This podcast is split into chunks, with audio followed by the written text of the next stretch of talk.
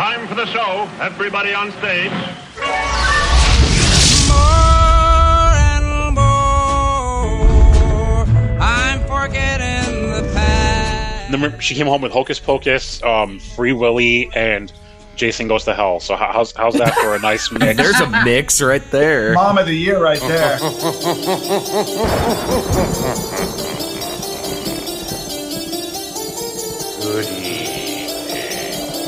Welcome to two maddening hours of horror and fright.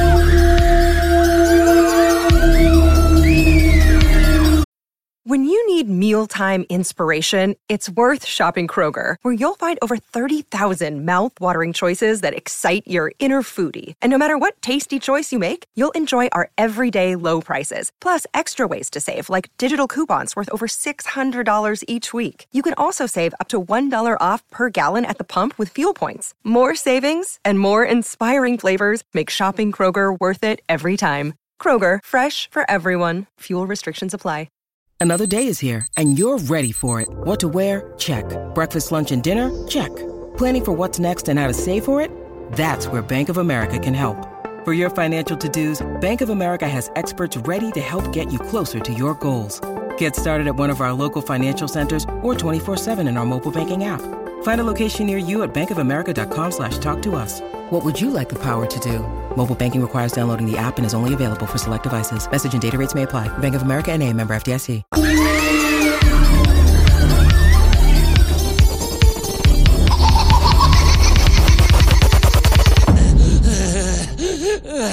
It's breakfast time.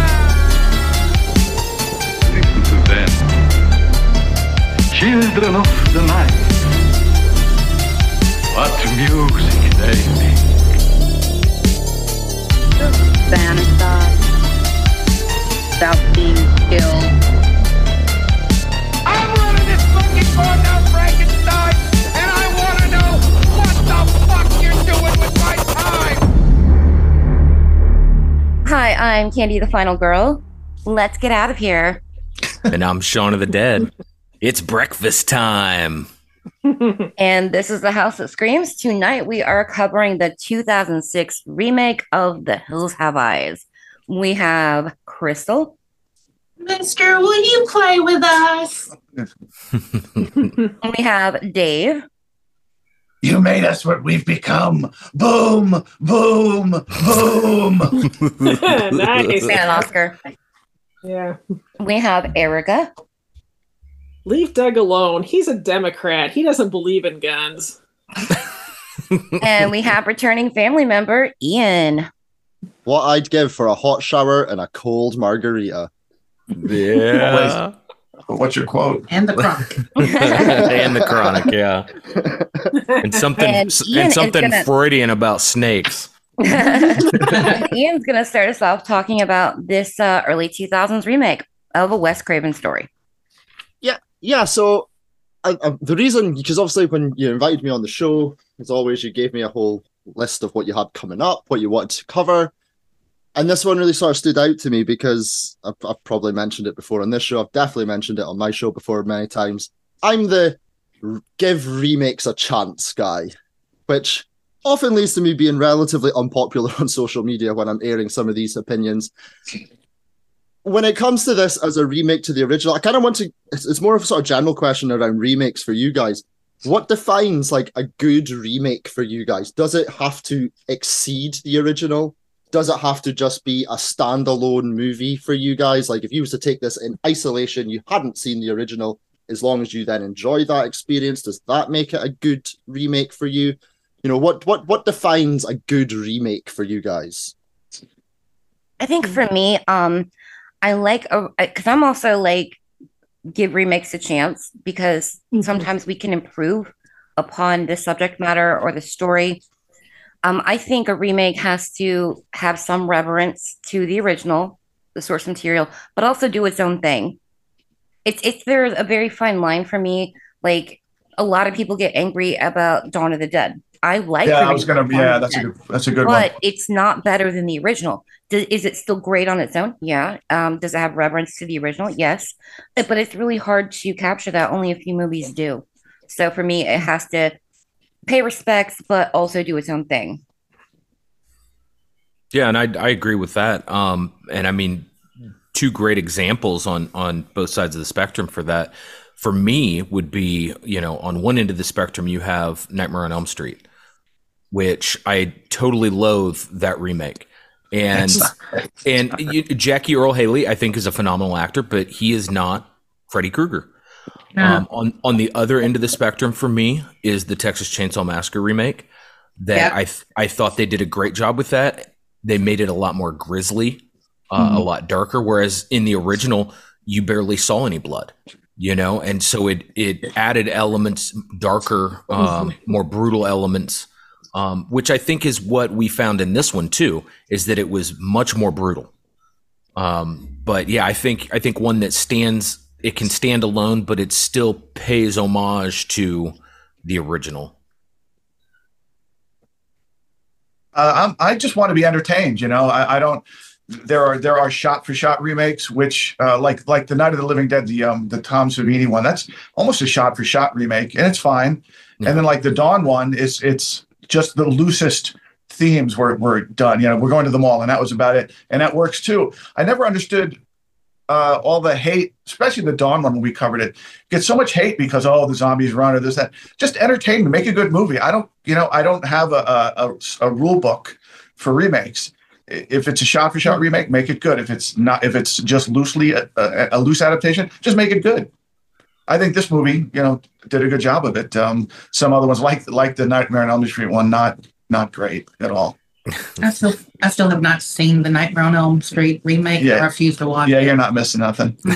You're, you're so you're so lucky. I refuse. Just entertain me. Yeah, Yeah. you know, I think some of these franchises have so much like cult following or just such uber fans that, you know, you even speak about a remake or something and they get all up in arms regardless of if the remake's good or not. You know, I agree with Dave. Entertain me. Give me some gore. At the end of the day, it's just a movie. You know, so I love these flame wars you get on the internet. It's like, Oh dude, yeah. it's just a movie. Like calm down, calm down. Yeah, that's For it, other isn't it? Because there, because there's so many people out there. As soon as you hear, oh, this this is getting remade or this is the remake, immediate hate. Like they'll have seen nothing about it, nothing about what's Right, going on, haven't seen it, just Well, immediate hate. And and to to touch on that though, like for instance, Halloween Ends comes out, right? and did not did not like that at all. I did I did not enjoy it. And and then to think that he's getting ready to do The Exorcist. Uh huh. and so then I start to get a little concerned, right? and and then that's when the whole conversation comes up on why do all of these films need to be remade? You know, now there are there are I think, and we've had this conversation before talking about like Giallo films. Like there are a lot of Giallo films that I think could be remade nowadays. I was actually going to bring that up because we just talked about mm-hmm. that with House by the Cemetery. I'm like, please, somebody fucking remake this. Right. And they could be remade and they could be done very well. But then you take these movies that are already extremely well made, beloved films, and we want to remake them. And it's like, how much more can you push that envelope? I think they just want to pad that envelope with cash. Yeah, I think yeah. so. Yeah. At the end of the day, yeah. It's a profit deal. Yeah, like for me with the whole remake thing, um, I, I prefer that stuff not be a shot by shot remake because it's like, well, like the original film already did that exact same thing. Like you don't need to replicate that. Like the Psycho remake, eh, who cares? I cares? was going to say the Psycho remake. like I don't want to see that. It's like if I want to see the exact same film, I'm gonna go with the original, of course.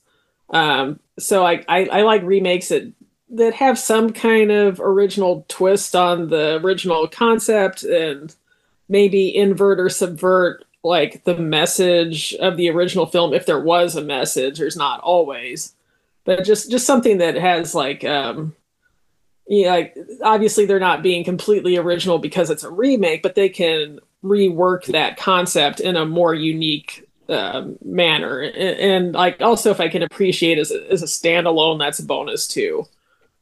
Um, another thing that helps for me, and I mean maybe it's just playing the odds.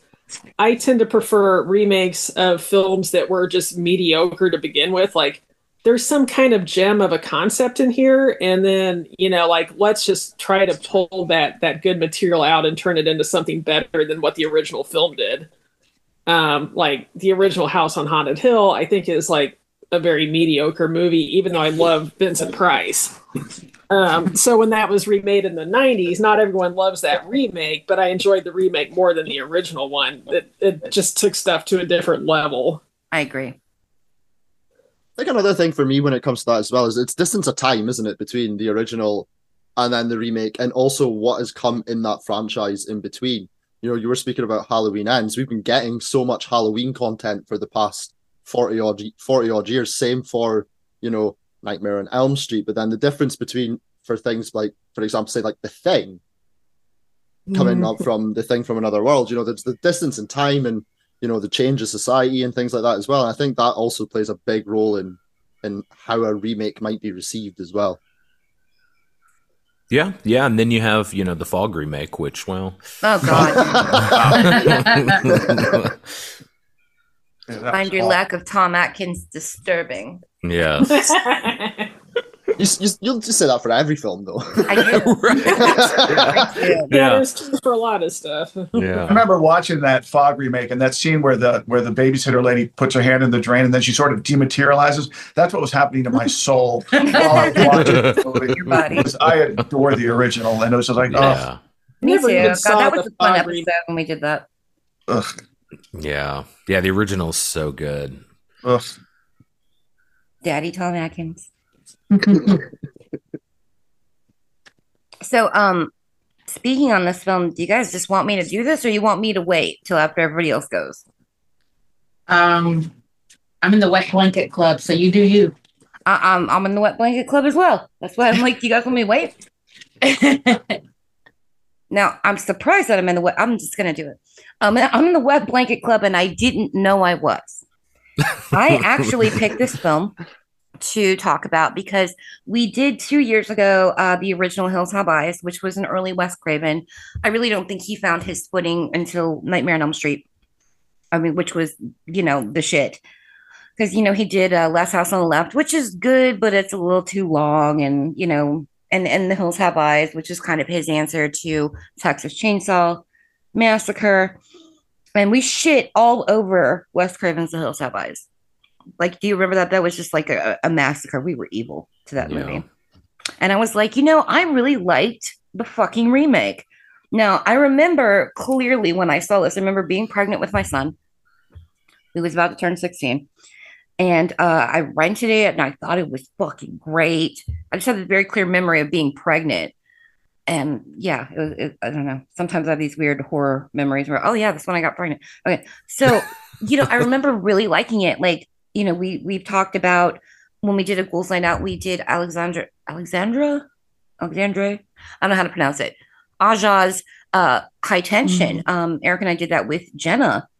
And, um, you know, I really enjoy that film as bonkers as it is. The story doesn't make sense, but it's really gory fun. Great movie. And he brings that energy to this. And I think that's what I liked about it because the original Hills Have Eyes, the story's stupid. The characters are insufferable. You don't care. and I was like, yeah, I remember liking this one. Well, I watched it last night. Yeah. Um, I love the gore. I, I like that brutality that Aja brought to this. But oh my god, the characters are somehow more insufferable in this one. I think like remember Rob did that dead on impression of Brenda screaming and you know, Bobby, Bobby, you know, like oh my god, Rob nailed that. I was re-listening to it and I was laughing so hard. Yeah. But like Brenda sucks in this one too. And the worst part is, is like Doug, who was kind of the only likable character in the original Hills Have Eyes, they made him a complete asshole in this. He was like when his wife Lynn gets killed in the original, he's very grief stricken, and, and the whole story arc is about you know this civilized family becomes uncivilized to deal with these uncivilized people, right? But Doug is an absolute prick you know, and just like, you know, where we see that, oh, you know, because Erica Cho is the whole, he's a Democrat, he doesn't believe in guns. Well, the whole thing is like, you know, wants to go get his daughter, And we see doesn't seem to care super bad about her that his wife died. He doesn't care too much about that either. But and he's like, Bobby, how many bullets do you have left? They shoot every single one of those bullets into the ground. Like, what was the point of that? and then they're taking each other out with pickaxes and stuff. But my quote, the let's get out of here.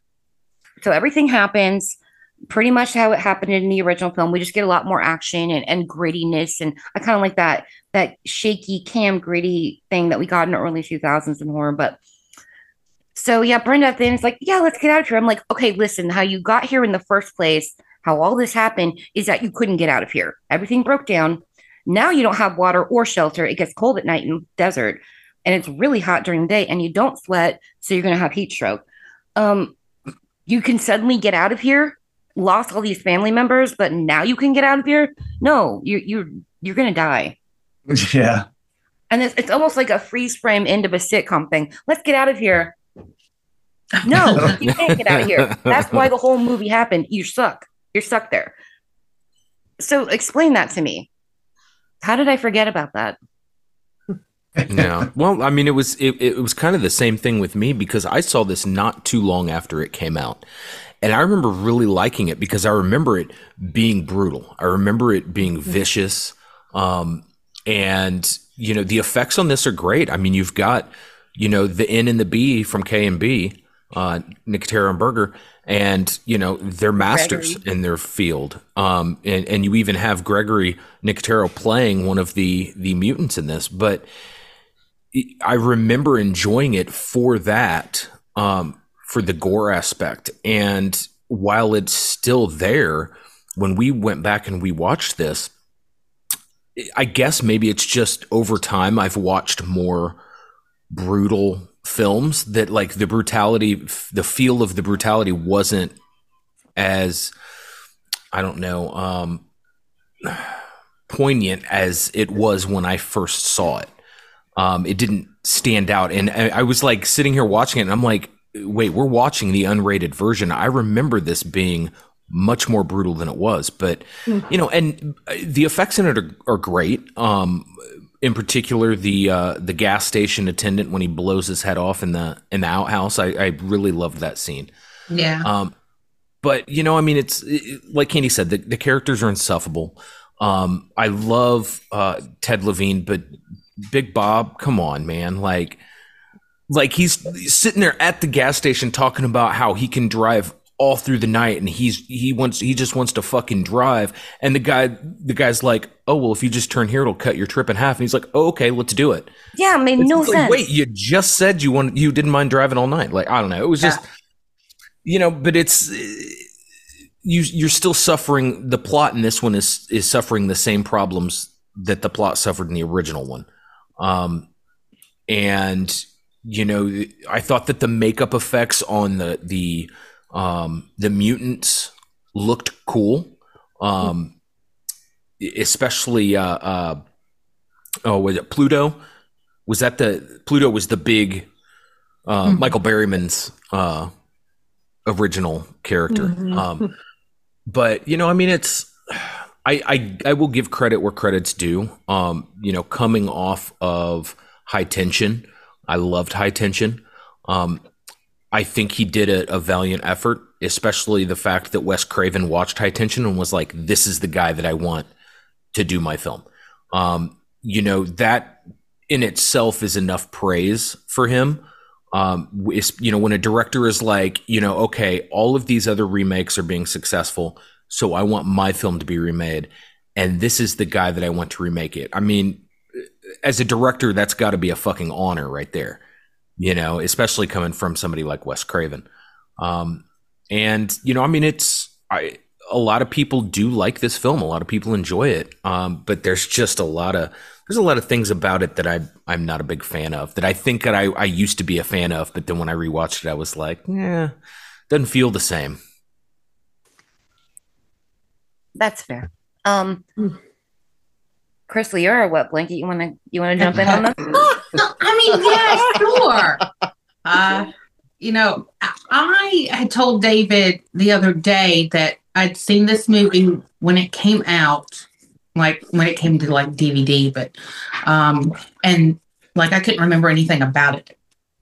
So I had not seen it since then, which was probably like later 2006, 2007 when I watched it.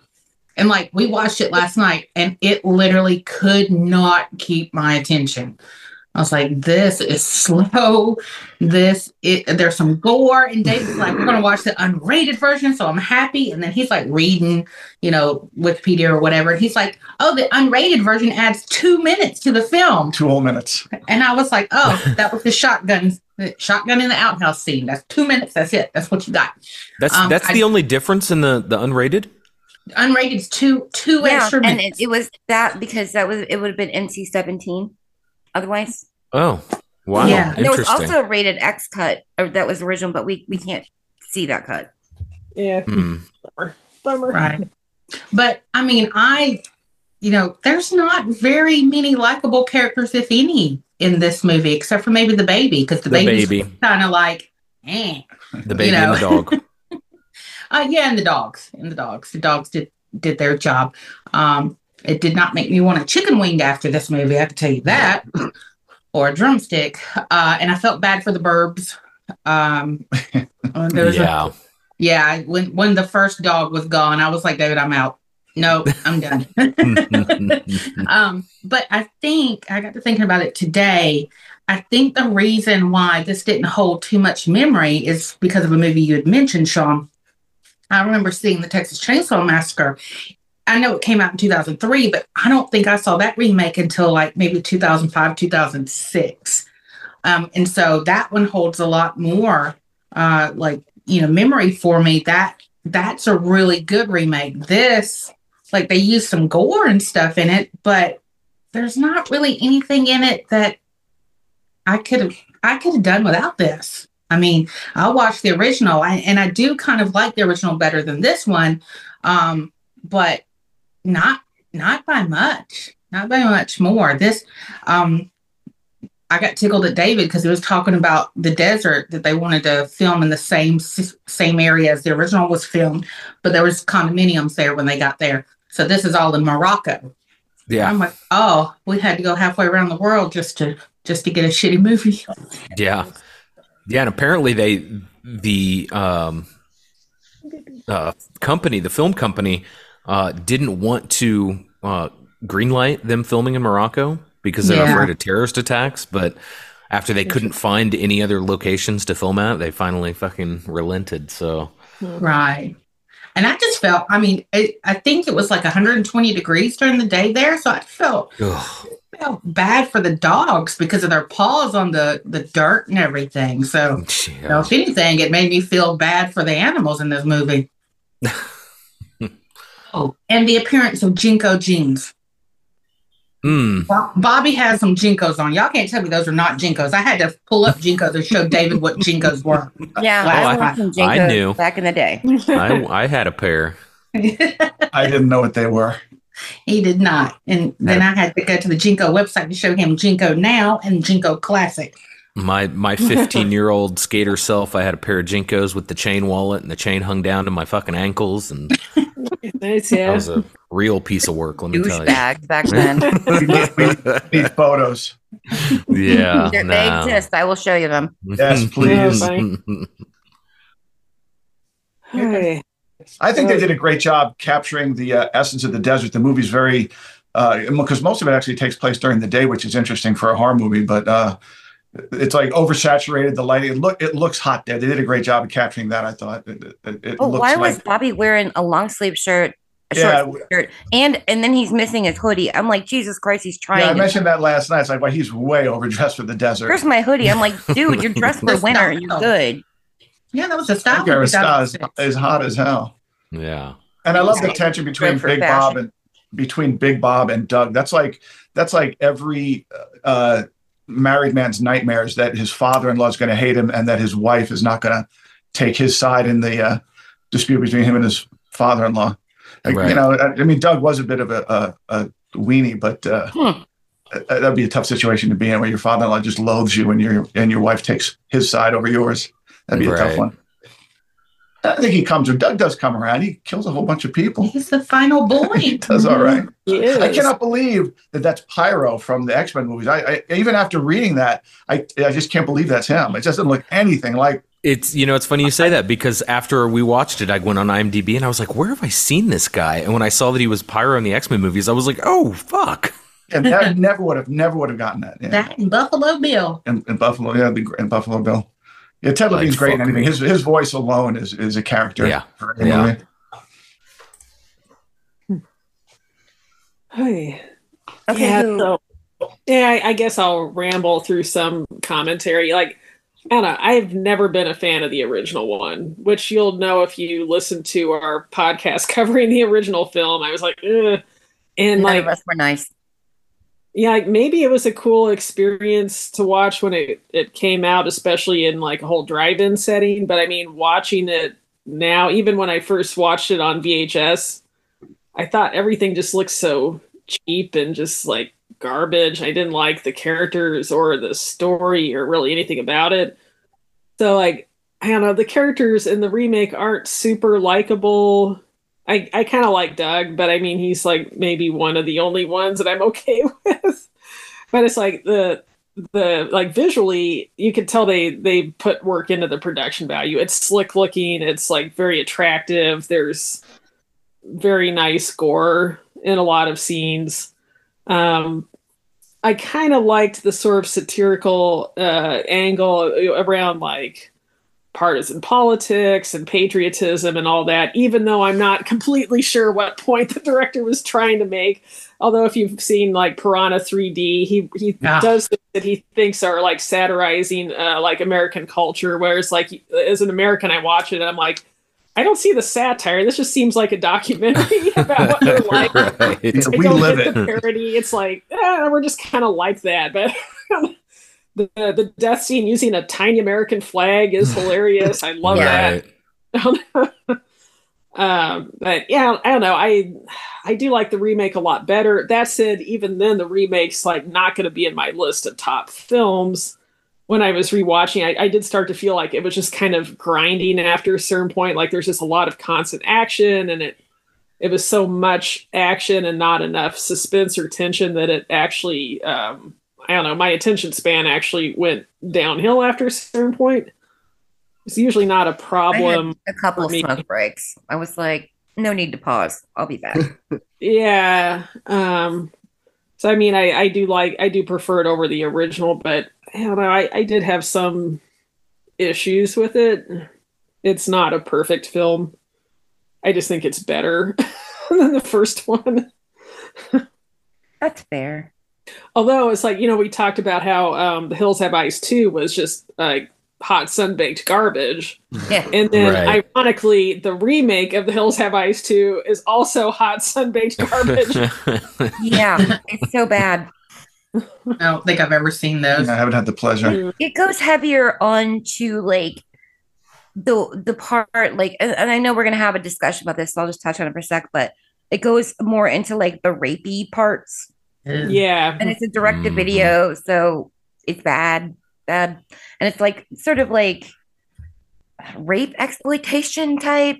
So they just cashed in on that part and, and it doesn't have any of the the slickness, the the you know, like the, the niceties of this movie. It's just trash. I'd rather watch the Hills Have Eyes 2 Wes Craven one than that one. Wow. Or maybe or maybe the hills have thighs. Just watch the porn. Bound chickle. Wow. It's, it's it's funny you say that though because um, Alexandra Aja did say like in part of the things that needed to be cut from this movie in order for it to get the R rating, it was I think about thirty seconds longer on the actual rape scene that we get in this film. So they did like they there was a s- initially going to be slightly more focus on that as well, but they obviously had to then then cut that. Um, I I think I first saw this film in about I think it was 09 I think I first saw this film and I actually saw this one first before I'd seen the original. And going back and watching the original I'm I'm I much prefer the, the remake. Um but I always remember uh, this is still only a film I've maybe seen three or four times and I always remembered it really fondly as one of those films that I could sit there and be like, "Oh no, look, remakes can be really good. You know, these are really great." And then I was rewatching it again, obviously for for, for the show, and I I just same as you guys like i found myself just being distracted by like what was going on in my in my room while i was watching it i was just like oh look my poster's fallen down a little bit and and this but what i've actually i've actually over the past few months been having the benefit of having a friend who is not a horror fan asking me to introduce them to horror movies. That's which has always been fun. which has been Yeah, that's a good incredible. And we've been so i've basically been going showing her the movies that we've been doing on the show uh essentially. And so you know she, she's now watched things like um we're you know we're talking about the gore aspect of things. I think the last movie i showed her was terrifier 2 Oh, nice. I love that movie. I love I, that. I, I, I love that movie love it or hate it though it is absolutely you know rampacked with gore like Yeah. It is. um, but even- I, but but she was telling me today that she handled that gore a lot better than she was handling the gore here, um, in the Hills Have Eyes, and I think it was probably because you know it, it comes across as a lot more realistic. You know the effects are so much better and things like that. Um, but yeah, I just find I find I find it really weird. Again, it's like I always remember this being though this is this really cool, fast paced, gory remake that's got you know loads of stuff that's really going uh, go, going for it. And then when coming back to it again, I was just a bit like, I'm getting a bit bored of this now. You know, like the, like you say, the characters themselves. You know, there's not a huge amount to like. I would prefer it if Ted Levine was in this movie for a lot longer than he actually was because I really Mhm. like Ted Levine. Um, so yeah, like I, I'm kind of just sort of mixing what all of you guys said there. I thought I was going to be all on my own on that because I was like, it, you know, I think, you know, all of us, what we do, we watch a lot of horror movies, which, you know, I did before doing the show anyway. But now that we do the show, we, we analyze them, I think, a lot more than we did before. And so I think, you know, part of it's we're a little jaded. And, you know, for me, it's hard to recreate the first time I saw this. Now, some movies, every time I watch them, I'm watching them again for the first time. And Mhm. you know, like you were talking about with your friend, we do that with our children. I mean, Yeah. Ash is he'll be 16, he's the youngest, but with him, we're still like showing him the world. The girls, they're they're they're on level with us, but you know, we get to show them this stuff. But there and there's some movies like for me, like we had some great remakes early 2000s, and this I think was part of it. But the Texas Chainsaw Massacre to me is the gold standard. Um, it was so fucking well done. Now that one, every time I watch it, I'm blown away. This movie, coming back to it, and I hadn't seen it, and you know, uh, since I was pregnant with my son, so I just remembered it being great, and then I revisited it, and I wish I hadn't because it would have stayed pure in my mind. Um, now Yeah, I'm me like, okay, I was the one that Monster brought this up, and now I'm like, oh god, I don't like the original, and I don't like this one. Oh man, wow, maybe it was just you know where I was at the time, or Yeah. as a viewer, as a fan, I don't know. I don't know what happened. I'm disillusioned. You know, it's like you know, it's not you, it's me kind of situation. Yeah. Hey, Candy, real quick, I'll, I'll edit this out if need be. Uh, Nico, did you know he was going to be on tonight? Because he just popped in like he's trying to get in the. Oh The shit, I didn't think he was going to make it. Okay. Do you Yeah, he certainly wasn't in the challenge he was going to be on. You want me to Yeah, invite I mean, him? yeah, let him in. Okay. I just, Let I, I, it'd been up there for a little bit. I just, Ian was talking. I didn't want to like interrupt him. Hey, Yo. Connor. Hey, just wanted to jump in. I'm not. I'm not. LFA. A, not hundred percent today. Like I have like like I'm just with the season starting to change. Like it's fucking me up. But I just wanted to jump on and say mm. hi to everybody because I haven't seen y'all in a couple weeks and Hey, That's hey. been too long.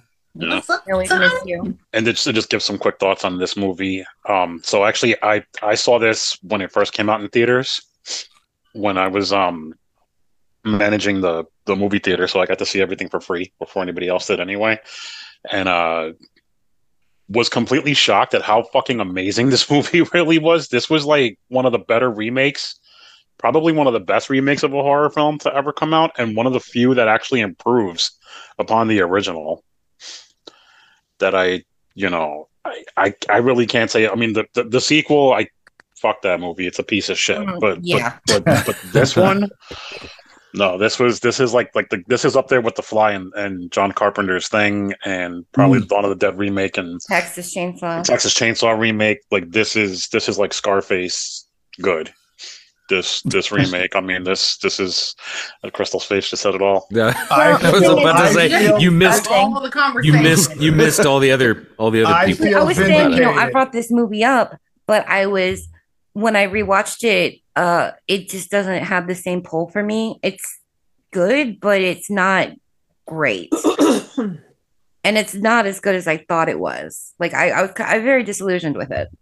The remake or of- the original? On that page a little bit. Remake. Oh no, I- the, this this to me, I don't know. This is a very strong, strong remake, and this is a very Mhm. strong horror film on it on its own. Plus the fact I love that um Laura Ortiz is is Little Ruby, and you know she, most people probably know her better from uh, the Hatchet for Victor Crowley Mhm. movie, Yeah, and she was also on that awesome Adam Green um horror sitcom Holliston. Mm-hmm. No, yeah, I didn't know she was Yeah. on that. Yeah, she's um she's Joe Lynch's girlfriend on the show. Mm. The only thing I knew her from was that she's the girl in the box in Guardians of the Galaxy. Oh yeah, well because yeah, well you know. Wait, was What? it her? Was it her? That, that's from what I saw. What I read, it was yeah. It might have been. I mean, I know she's tight with James Gunn too. So I wish uh, Ruby had gotten a little more uh, developed. little, little, Well, we had more story Yeah. with her in the um original film. We and did. as annoying as Can't that remember. Ruby was, I would have liked more story with this Ruby. Mm. Yeah, Yeah. a little bit more of that would have been fine. Yeah, would have been good with me. I think that I- would have been a neat little, you know, it, it would have added flavor. You know what I mean? I, I also like. I think, I think it's funny the um the the one mutant in the wheelchair with the gigantic fucking bulbous head. They call it Big, big brain. Big He was he was um I think his his character was Simon in the in like the underrated movie Go. I love Go. Like Oh, I love Go, but he's the one. I He's love the that. one with the in the story with with Taye Diggs in the in Yes. the titty bar with yeah. Like it- No. yeah. I just thought it was kind of cool. Like I don't know why why that guy never blew up to be bigger because I mean Go was fucking amazing. Yeah, I I thought a he was pretty good in slept this on too. Go. I loved it. Yo, Loved it. Go Go. I mean, I, I remember one of the the the um, the shit for a while. one of the reviews called it like the son of Pulp Fiction, and rightfully so. Yeah, it was Right. really good. Now I I actually just intrigued. uh, rebought it on DVD because I'm still rebuilding my DVD collection that I lost years ago. And I was like, man, I fucking love this movie. And Yeah. it ties it ties in because um Sarah Polley was in the Dawn of the Dead remake. Yes. Yeah, So so there you go. See, we always bring it back to the horror. Also, another decent movie. I don't know if you guys ever heard of it. It's called No Such Thing with her. Mhm. Yes. Yeah, it was. It's like it was like a modern take on Beauty and the Beast, but like Mhm. yeah, it was actually very interesting, like how they how they did that. So if you haven't seen it, check it out. It's definitely something different. I've heard of it, but I don't know that I've seen it. I, I saw I caught it I when I liked had it. heard about it, and I caught it on um I think it was on probably HBO because what other cable channel do people really have besides Skinamax? But um, I think it came on like yeah HBO one night. I was like, oh, I heard about. it. Let me watch. And I was oh, kind of surprised. wasn't It wasn't what I thought it was gonna be. So, um, yeah, I just wanted to pop in and say what's up to everybody because I haven't seen y'all in a minute and kind of give my thoughts. I I really love the Hills Have Eyes remake. I thought it was very well done. Um, very strong cast. Um, people always forget that Wild, you know, Wild Bill. Well, well, I'm sorry, Buff, Buffalo Bill from Yeah. Silence of the Lambs is you know Yeah. the father. Yes. Um, Yep. Big Bob. Vinessa Vinessa Shaw from Hocus Pocus is the, the actual cover victim. I was on the- trying to remember poster. where I saw that bitch before. She's also Yeah. in Ladybugs with Rodney I was Dangerfield thinking and, of and Jonathan Ladybugs, Brandis. Yeah. yeah, that's a cute movie. I like ladybugs. I'm like the only person on the planet that doesn't like Lady. Uh, I, I mean, Hocus Pocus. I'm not really crazy about it either, to be Love honest it. with you. I I, I, love. th- I think it's completely overhyped, to be honest. But I think my mom forgets that like I'm her kid, like that she knows me because she'll be like, "Oh, Hocus Pocus is on." I'm like, "Mom, I never liked that movie." Yes, you did. I'm like, I don't know what daughter you were calling, but it's not me. I, I thought that was um, pussy shit. I actually saw that movie on bootleg when it came out in '93 when my mom worked in Manhattan. So she was always like every week, like if we didn't get to go to the movies and it was something we wanted to see, she would like just buy it for like five dollars from like the dude on the corner. So Yeah. Ho- Hocus Pocus. and then she came home with Hocus Pocus, um, Free Willy, and Jason Goes to Hell. So how's how's that for a nice mix? There's a mix right there. For this Mom little Jason right Takes there. Manhattan shirt, and guess what? I just we just got one, and I, I- I got I see it, yeah, and I'm I'm actually I don't know if you can see it, but ready. Freddie. I didn't wear my Eight-bit. Jason wears. I wore Yeah. Jason's tonight. um every time I think of Vinessa Shaw though, I think of just the line from Hocus Pocus where she's like, Oh, my brother loves your yabos, as a matter of fact. Yes. Every every every time I see her like announce for a show, I'm like, Oh look, it's Major League Yabos because that's Yes. I mean she's, my she's thing was Nightmare Before Christmas, but it was like people forget that that completely flopped when it came out. I loved it, and then it was like suddenly it was this underground thing, and I'm like, I've always liked Nightmare Before Christmas. Well, it's the same thing with Hocus Pocus. Hocus Pocus flopped because it came out in the summer and then all of a sudden Spirit started putting out shit for it and Let me tell you, the gays have always liked Hocus Pocus, though. My brothers were into that. No, shit. no, that, that's true. And like my, my sisters always love that, just like that fucking stupid Teen Witch movie. And I'm gonna Oh, get I love for that movie. Yeah, see, there it I have a fondness. Every every time I every time I think of that, I think of that fucking top that scene. I'm sorry, guys. I'm not trying to be rude, but I need to stand up for a minute. My ankles are really sore. Oh, you're so- good. You're good. I'm here. I'm just, Um, but yeah, the Major League Yabos over there. I mean, she played good in this too. I mean, you know, I mean, it is what it is. She's got giant hogs. She can't help it. You know, she's naturally blessed. Well, before you before you got on here, we were talking about how insufferable all of the characters are in this film. See, I don't know. I I, I, I, I, I don't know. I, I feel like I'm, of course, like I'm the only one like like that that has to like defend like most of like these, No, D- these Dave. films, but Dave was Dave's all for it. well, good, Dave. I'm, I'm, you know, Yeah, they're a You're in typical good American company. family. right? just just just remember and, and, I, and I'll say it Yeah. again uh, and I'll say it always who who defended halloween kills and who was right about halloween kills in the end Well, when it when you compare it to right, Halloween, but Halloween ends, ends. absolutely. yes it's only Halloween- good in comparison Halloween- ends. Halloween ends makes the Netflix Texas Chainsaw Massacre look good. So yeah because we already discussed that at least that stays a little somewhat true to the character of leatherface where halloween ends is just some fucking dude cosplaying as michael myers yeah. And, then- and then you get like geriatric Michael Myers hiding in the bushes and shit, you know. Uh, uh, fucking Mike, mikey wise over there coming out of the fucking sewer smelling like foot ass and corn chips you know but Parmesan whatever Oh, oh, that's such a oh rank like that vinegar, like like that piss and vinegar smell. Ugh. That's what I. That's what I imagine the fucking mutants in this movie fucking smell like because they're out in the trailer park somewhere. Yeah. Yeah, I couldn't imagine. Now, I did. I did think that you know, like when he walks through that the the mining tunnel and he comes out, and it's that you know it opens up and you've got all those houses and it's the testing ground Mhm. and it's got all of the the the mannequins and the dummies and all that stuff and it's like these these families and the little dummies of the kids like i'm an introvert and if i was rich like that would be the city i would build like Just no in- no people just dummies mannequins. So, so Yeah. very similar to the Indiana Jones and the the Crystal Skull. The yeah. that that Yeah. whole Duke Nukem in the fridge Happen. scene. Yeah, I know, I know. That movie doesn't exist in this dojo either. I know.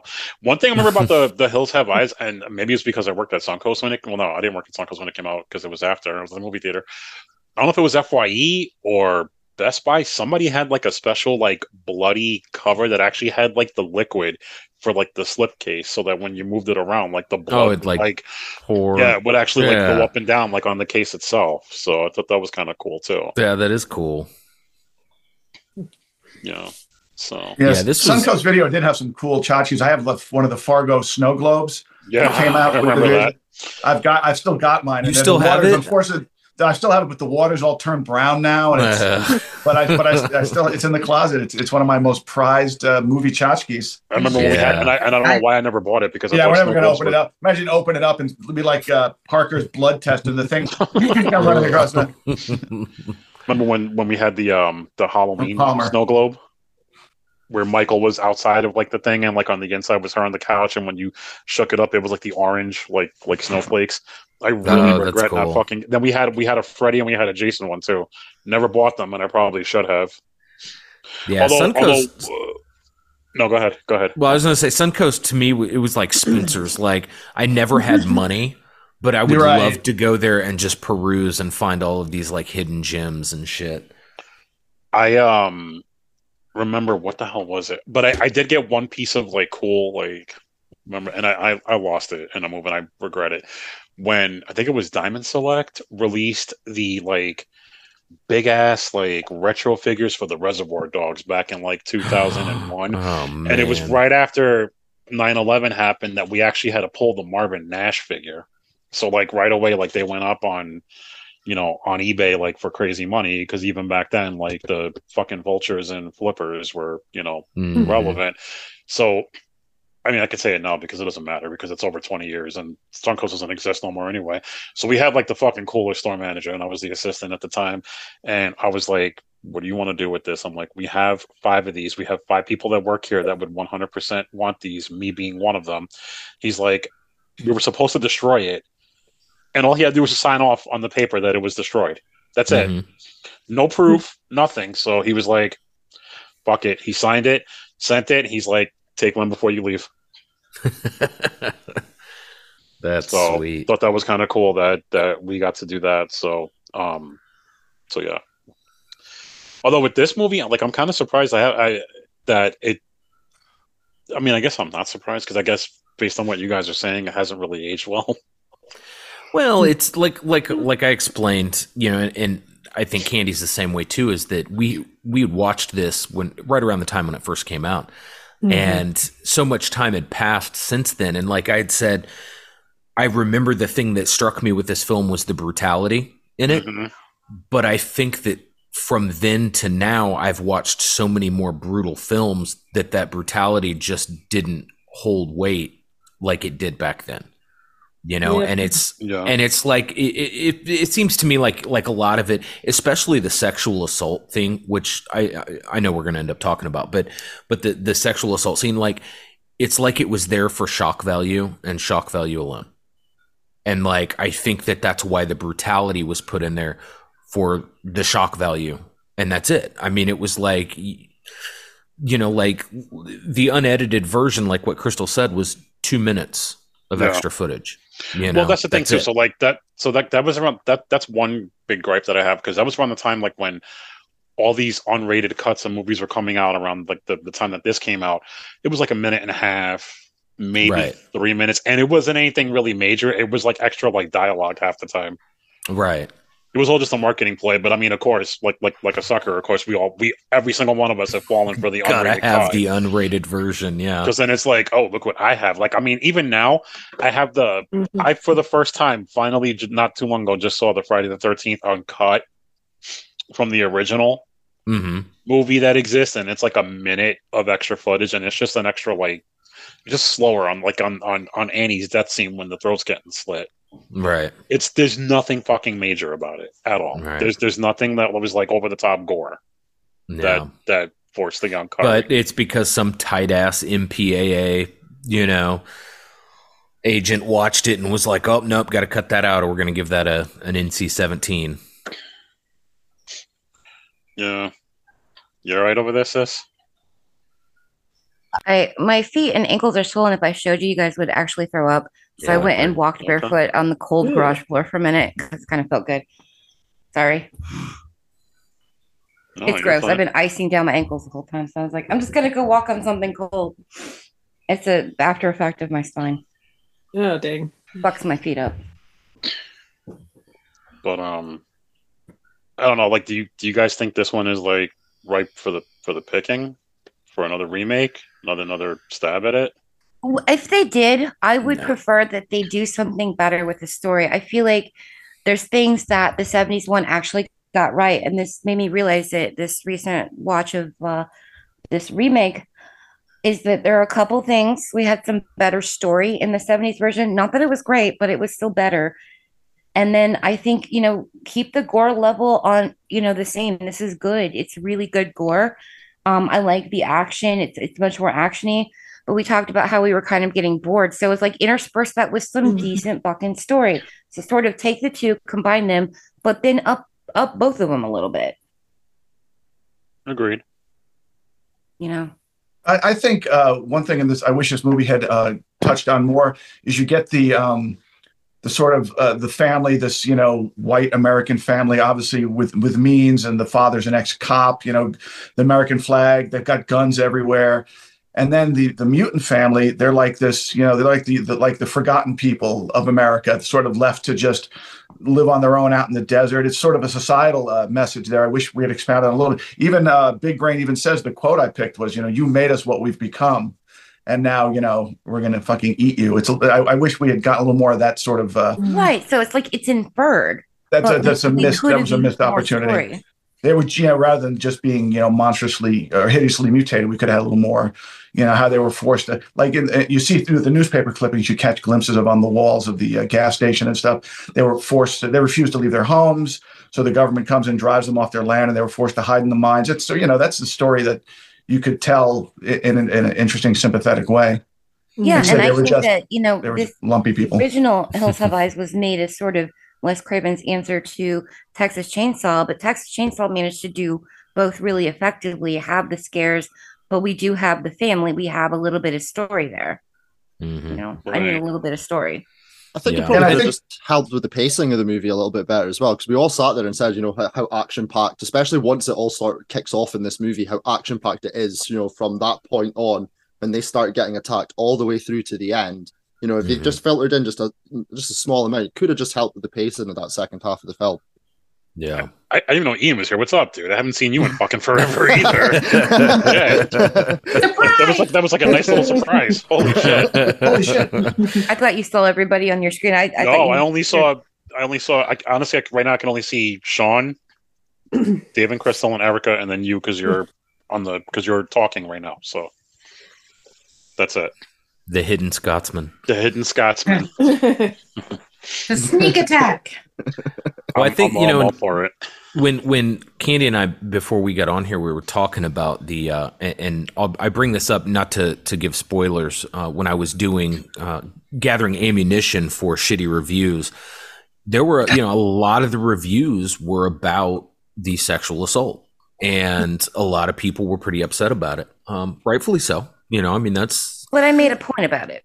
and but you know when we talked about like the original um a lot of the gripes in the in the the comments were about the how it was there for shock value alone and they didn't really expound upon it like she got raped and then that was it Yeah. and and there was no comeuppance from her. I mean, they all got their comeuppance, but like she didn't get her vengeance. Whereas when you look at you know something like um, "I Spit on Your Grave," you know Well, you that's the whole this story right there. horrific rape scene, but then the Mhm. whole film is her getting her vengeance. You know, so so there's she gets some sort of you know closure, come up and you know what have you. But Brenda, the only really only closure she really gets is at the end with the pickaxe on uh, uh, Papa Jupe, and he, you know, you don't even really see him until the very end. Yeah, and what I brought up was, you know, the people that are complaining about this, why aren't they complain? It's it's pretty much the same as it was in the original film. It's exactly the same thing that happened. You know, she gets raped. I mean, it, it's just this. It wasn't necessary in that film either, but But you, it's get a lot of complaints when we did shitty reviews for the original Wes Craven version. You, you didn't hear a lot about it, but they're they're the complaints are here in this one, and I don't know why. I don't know if the, some of these people Well, haven't seen the original film. and that's that's kind of the point that I had made to her is that I think a lot of the people that reviewed this on Letterboxd didn't watch the original. Um, I mean, you, my kids are great examples of you know they'll they'll love watching newer movies, but then you show them the older movies that we love, and they find them boring. Um, right. Because kids are stupid. There's Yeah. legitimately a person. I I don't. I don't remember this this dumb bitch's name. And I know to each their own. Whatever. But she. Oh no. This, this was this was some fucking dumb bitch from up north, from from our from our neighbors to the north, that caused an entire fucking like horror civil war on Instagram way back in the fucking day, pretending to be the victim. So everybody kind of stuck up for her. This, that, and the third. Then it turns out that she doesn't know fucking thing one about fucking horror movies, and she kind of got pissed when we called her out when her exact words were John Carpenter's Halloween is quote old and fucking boring. I prefer Rob Zombies to that. And I mean, like, get the fuck. shut yeah, up. like le- like like legitimately was like, yo, go fuck yourself. Like you have no business calling yourself a horror fan. Erica's like looking behind her, like, oh shit. I, I have no skin in the game on any Halloween movies. I watch them because I have to, but you know, when we talk about them, but I don't. uh, The only Halloween movie I've ever liked is three, and it's because it's so different. I So don't know. okay, so like I again because I you know uh, we we've discussed the the, the Holy Bible uh, you know different verses of for independent filmmakers and Halloween obviously is one of the big ones because of what it accomplished on such a minuscule budget. Um, that being said, I do like the original a lot. I respect it for what it is. It 100% is a classic in every way, shape, and form, especially for what they did for very little money. Um, I'm with you. I love three because it's it's it was ballsy and I liked it ever since I was a kid because it was ballsy enough to be different. Plus, It's a weird po- point- plus pointing out stuff that we didn't realize until like the the new uh, 4K came out, where fucking you see Tommy Lee Wallace's shadow with the camera pointing at the window for Tom Atkins to climb through in the in the one scene. But um, uh, you know, I've always said of, of the Halloween, I and I catch a lot of flack for this one. Uh, 2018. 2018 is my of, of those of, of the Michael Myers like movies. Yeah. Michael Myers doesn't do it for me. I get disinterested. No, I know you're you're one Frederick Charles Krueger over there. I'm all about the Freddy Krueger. That's that's the villain for me. and and then for me, it's the it's the mongoloid mama's boy that can't swim. That scene, that scene scared the piss out of me. I didn't see it coming, and for years I had nightmares about that. Oh, when he came out of the water, or Yeah, I and I, I remember because I went and saw it in the theater, and I think I had let my guard down, and that's one of the great jump scares in movie history, as far as I'm concerned, because it caught me off guard. I think I had looked away from the screen, and I was just looking back, and I swear to you, nightmares for years from that. You know, this this movie had a good jump scare. I jumped about a half a foot off of Yeah, she did. Was it the Which- part where Lynn kind of draws her breath in? No, it was when somebody just came up to a window. I think Bobby banged on the Yeah, window. just- Oh, yeah. The airstream. She was just- Bobby, oh my God. Fuck me. Well, I think a lot of Yeah. that has to do with like if you're like you, you're not paying quite enough attention, and then you look back at the right time, those jump So, scares. Let me ask you, like, did you think it was necessary? Because, and I feel like they just did it for shock value to like get you to jump. But like when Lynn draws in that breath, when Doug's holding her dead body, you know, because she's got like part of her fucking Yeah. head missing, she draws in that breath and says something, and it's like that wasn't necessary. It seemed unnecessarily It seemed cruel to me. And that's and one of the you know the uh the, all the gore in this movie. it's- There's some un, there's some, some upsetting gore, but the scene, the really brief scene when when a lizard points the revolver at the baby. I had a Yeah. hard time with that because because he had just shot the mother and and I guess he just shot the older sister, and you're thinking, are they going to go there? And you weren't sure at this point. I wasn't sure they weren't not going to go there, Right. and I, I It's thought just that was very unsettling to see pointing a a gun pointed at revolver, a baby. a revolver that he's obviously perfectly willing to use. Well, he hadn't shot the he hadn't shot the mother and the sister yet, had he? He When he shot po- the mom. no, he So, had but already. anyway, anyway, yeah. but that that and it's just a brief shot. But I thought, wow, that's you know they went for it at least. I mean, they didn't. Yeah, because because there's there's that brief moment, isn't there? Like you say, he shot the mom. He's he's done the he's he, you know I, I think he's he's raped Brenda at this point, and, And he then you hear then you hear the baby Lynn. crying, and it's Right. like oh, and you do have that Like, oh, oh, shit shit, shit you're kind of moment, don't you? Fat Yeah. and And that's when juicy. Lynn kind of goes for it with Yeah. him. I thought And, the uh, women were a lot braver than the men. For oh, 100 100 percent. And that's that, that also goes into the whole final girl territory too. and But they didn't had- make it. Well, I mean, Brenda does, but you know. The Pluto mutant has an interesting scene too when they first hears the baby crying. That when he goes over and he starts sort of petting the baby, and he gets a sort of innocent, sort of wonderment look, which is I thought was interesting. Sort of take he's he's sort of an innocent idiot himself, and he he had no malice towards the baby at all. He just was like, oh, a baby, you know. It was Yeah, he was all moment, like he was I- all like like cooling with it and stuff, right? Like he was all Yeah, like making right. like little gig- it cutesy faces. And, yeah, which that was which Candy, I don't know. You know, um, Michael Bailey Smith. That's who played that that mutant. He was the Super Freddy in Nightmare 5 Mm-hmm. Yep. Oh god. in that, Didn't know in that. that we're going down some rabbit holes. and, and, and also plays Dan in the beginning during the uh the, the sex scene during the opening with with you know when Alice and Dan are making the baby. That's actually Michael Bailey Smith also. Oh, No. Yeah. Oh. When I when I interviewed funny. Danny Hat because him and I kind of know each other too, but we talked about that. I was like, so what was that like? And he's like, yeah, I don't know. He's like, that wasn't me. He's like, that was the dude that played Super Freddy.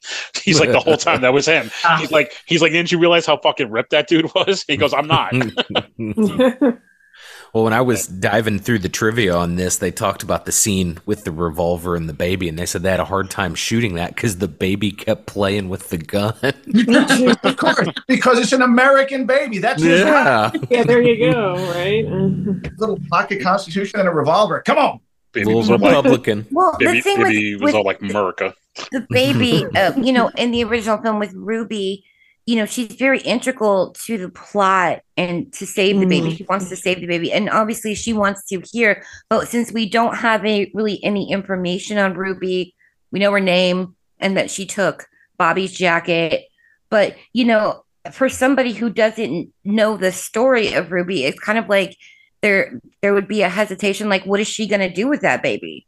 You know, because um, when um she you know she's over there with the baby. She seems reluctant to give want to give the baby to doug you know but we don't really know much about ruby. So i guess maybe that that could be confusing to people who don't who haven't seen the first movie. I don't know because i don't live in that world where i hadn't seen the first movie you know but i wonder if that's confusing to people who've only seen this movie. Like maybe it would give them more of like is the baby okay? What you know obviously she dives and saves you know but it's like i don't know I, I just really wish we we would have done more with Ruby in this. I liked I liked her character, but I just wanted more. Yeah, the only character development you get of her is when she sits with Bobby. He's unconscious on the desert floor, and she sits with him. And then she's playing with his blood. The way she was, I think she was caressing his face tenderly. I don't think she was playing with his blood. I think he was playing with his blood. that was kind of sweet. That's gross. And uh, Yeah. Robert Joy, who plays Lizard, uh, he's a. I I looked him up, and I've seen him in some other things. He's an incredible character actor. He's one of those to say, actors yeah, that he- he of is, the Dead. disappeared. He Yep. disappears into the role. He's such a good actor. He was um, in Land of the Dead. Yeah. yeah. Uh, He's severely which underrated. I like feel more than most people, but he's so good in that too. Yeah. I found that I'm in the minority because I don't like Land of the Dead. I thought it was. I, I, we should I cover. like some- Land of I the thought it was fine. I thought it was fine. It was nice to see Romero finally get a budget. He did kind of whiz it down his leg a little bit. He- I I, think he wish went a that little. he hadn't had the budget because I think we would have gotten a better Plus, movie. I think I- I- Romero was Romero was better when he was forced to work under a tight budget. That's when his Mhm. creativity came Yes. out. I think Yeah. when he they gave him so much money, he just like pissed it everywhere. Just you know, yes, so a lot of thank you, unnecessary. thank you. Yes, I don't know. I, Like, I, I love the I love the scene in that movie with Dennis Hopper and John Leguizamo. That's that's like one of my favorite Yeah. scenes in that entire fucking Uh, You put you put Dennis Hopper and John Leguizamo in any movie. I'll watch just the two of them, you know, having coffee together. That'd be amazing. Right. You know what? Let's, let's not let's, let's not forget what other movie they did together that fucking also became a cult movie that people still shit on and rightfully so.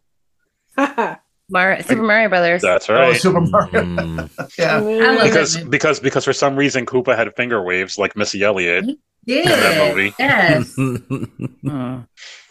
and I always forget too the guy that that directed this movie. I was like butch up his name. Is it uh, Alexander? Alexander Ajaj- Directed another remake that I really like too. fucking Piranha. Piranha, I like I am, Piranha. I am not out. ashamed to admit I love fucking Piranha 3D. No, I I, thought thought it was Piranha 3D great. was fucking great. And he was- directed Crawl. I really enjoyed Crawl. Crawl- I Crawl thought was great Yeah. too. Was a good Crawl was, Yeah. Cheyenne like like Tension. Crawl. Crawl was one of those movies that is exactly what they said it's going to be. It's going to be a bunch of alligators eating a bunch of people. but I but I really love Piranha, man. Because like I- honestly, here's the funny thing too is like I had the choice to go see either Avatar when it got re-released at the time or Piranha 3D because they both opened the same day, and I'm like, come on, come on, what, what, 3D. what, am- yeah, exactly. Like I'm like, come Mhm. on. Yeah, and, in but- fact, and then I mean, I got a little more than I bargained for because I not only do I see a, a fucking porn star Gianna Michaels getting her fucking legs bit off, and, you know, hang, hanging ten on the on the on the parachute, but um, which I have a really Yeah. funny story about when I met her at Chiller talking about that. Um, but Jerry O'Connell, fucking Vern from Stand By Me, and also from Scream Two, got his cock bit Mhm. off, and then you see the fucking cock floating in 3D.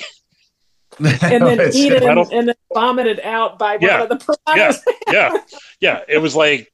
Like of course, as, as soon as that happened, I was like, you know, I immediately did not regret my decision to not see Avatar instead, just for that alone. We need to cover Eventually, we do, we do, podcast. We really and do. eventually did see Avatar, and I almost fell asleep. And I, I love James Cameron, but Candy and I talked privately because um, Amber and I saw Titanic in 3D a couple weeks ago when it when it got like the full re-release, and Mm-hmm. um, while it was completely unnecessary, it still holds up.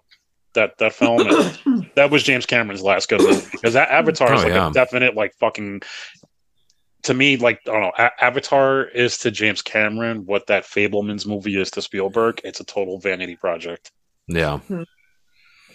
Yeah. See, Yeah. Titanic is not like my type of movie, but I got to tell you, every time it gets to that scene where the old couple like Yeah, snuggle up dude. with the, with Yeah, the dude. water, dude, It's- water and the, works. the bomb with her Water the works. kid, yeah. the, Yeah. the Irish, yeah, very Yeah, and talented. when, Oh, and when, the- Jenette, and when Jenette, Jenette Goldstein, uh, You know, you're right. We talked about her.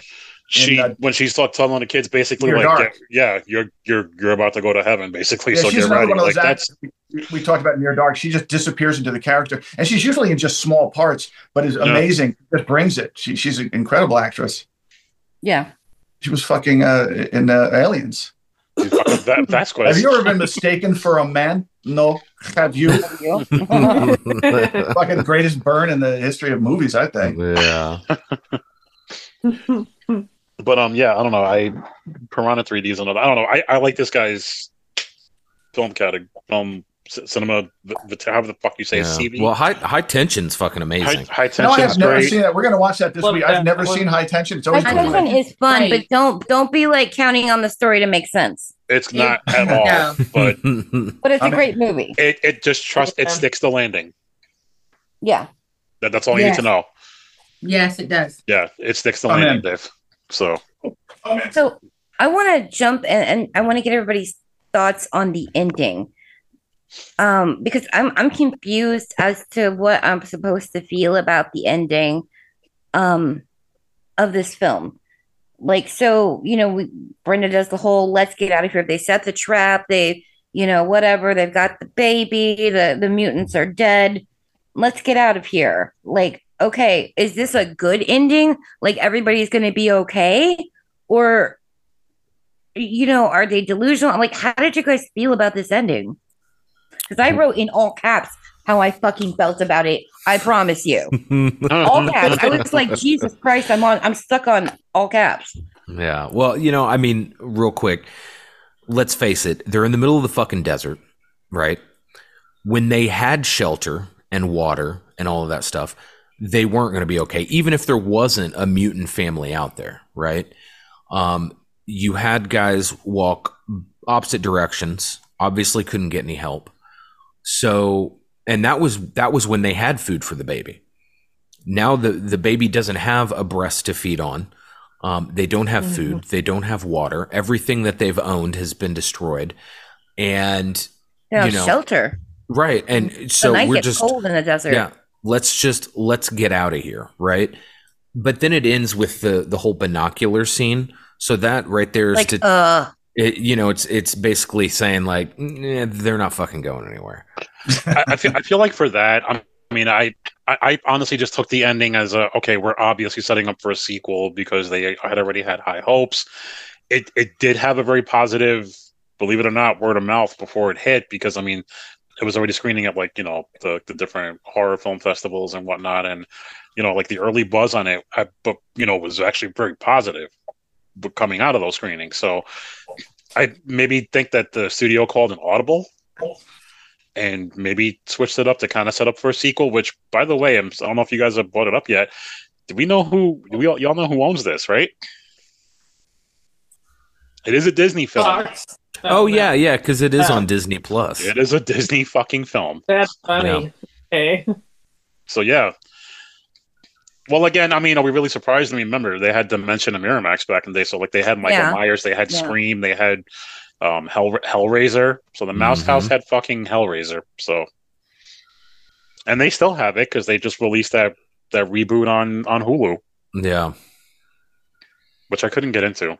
I tried. yeah, I heard I that. read it was not great. I mean, I'm also not a big Hellraiser fan either, but you know, I, I do appreciate the first one for what it is. Yeah, I like the first two. Second Not one's like bad. I like the entertaining. first two. Yes, I like the the, first two. the, the third one is like kind of so bad that it's good. You know, I've got kinda- enough sexual hangups. I don't need the movie giving me more. You know, Hellraiser. It's Clive never been my favorite thing. Oh, I love Hellraiser. I already have a hard enough time. I don't know. I've know. always said my favorite Clive Barker movies, uh, Nightbreed. yes. A lot of people say that. I didn't I hate love- the Hellraiser reboot. I thought it looked visually really nice, but yeah, there's definitely a lot of lack. Well, that's what I'm saying because you could tell When I like think they, of Clive you know, Barker, I 'cause- think of Candyman. Yeah, that, that's. Well- I think that's where I come down. Is Candyman? Yeah. I mean, I mean to be fair though, with the Hellraiser reboot, even kind of what you know, kind of uh, what what Ian was saying, um, Disney threw a bunch of money at it, and they were just like, "Go ahead, see, let let's see what sticks. Like, make make it look good, but let's fuck fuck the substance of the movie." I mean, it, it's it's a lot better than some of those sequels. Yeah. Yeah. Yeah. yeah, sure. Sure. That's I mean, a I, low but, bar. but but but I'm yeah, I'm gonna say like I mean that's that's like saying you know Well, it's I mean the same thing with Phantasm series. You know, it's like the first two are great, but then you start to get into like you fucking know I Ravager have and yet shit. to see three, four, and to this day I've never seen three, four, and five, just because like I, I feel like I'm not missing anything with any of them. I mean, it is. It's no different than my beloved uh, Return of the Living Dead. The first three, I love them. The You mean the last first two, two? the third one is great. It is No, a great love story. It's not. oh, the, the third the third one's a fun movie. Oh, I love For the what it third is. one. It's only like cool because of the fetish factor. Like I feel like the movie itself kind of sucks. No, I mean it's it's, It's a shitty the- movie, but like it's still It's all the body. watchable. You're seeing stuff that's cool, but you have to sit through a lot of bullshit to get to that. Yeah. I guess. I don't. So, does anybody want to weigh in on the ending? I think it's shit. And I think it's shit because, like, uh, you know, you've got to find a boy here who Doug is just not the the best character. He's not the hero we need. He, no, no, he's like a hero because he was forced to be like, oh, I think I care about my kid. Um, but you know, I'd rather give credit to the dog that made it out at the end because the dog really is the star of the day. Um, but I don't understand how these these kids think that they're going to get out of the damn desert. Um, and they blew up every fucking thing like I, you know, I didn't mention this, but I spent 10 minutes of this film earlier with David talking about my parents had a suburban and it was yellow and white and the seats in it were gold, same year as the one that's in the film. And David's like, what? Um, but I was more excited to tell David about the suburban than this film. But uh this ending doesn't this this is not mm-mm, no. I just kept thinking of Elliott Gould in Ocean's Eleven. He's like, "Lest you forget, you're still in the middle of the fucking desert." I mean, I I- I know um the other Wes Craven remake, which I also thought was very well, The Last House on the Left, gets shit on for that ending, but at least that ending made more sense. Yeah. I like the last even House on even the Left. even even though The it didn't make really sense, the, the, the microwave no, but still, it just suspend disbelief. I mean, when the guy that kills Sam Wheat is the hero, there, there's your there, there- there's your ghost reference, and not that shitty fucking European band, the, the actual good movie. With, Oh, yeah, I, I, I, I went there. Um, again, I mean that that that ending it, it had a it had a it had a closure at least. Th- This one, it just it was just too open ended, which is fine. I get it because that's they they knew there was going to be Yeah, a you- sequel. Right. You could tell they were setting up for a sequel, but they didn't do a good job. You, you can still have a more closed ending and still have a sequel. Yeah. I mean, Right. I, I, I don't I don't think again, I don't I don't think the this was the I don't think this was I mean to me this this didn't this didn't reek of the screenwriter or Wes Craven or the director. This seemed like Fox like really had their hands in this and they were like, no, The we're gonna money make- we're- people, we're, we're, we're gonna make a fucking this is this is just before Disney obviously bought them, but they were like, oh, this is gonna be a fucking franchise that we're gonna we're gonna have our own little horror franchise. You know what I mean? I mean, Yeah, I you believe mean- they made two more movies, and they were both just increasingly. wait, was there a third one too?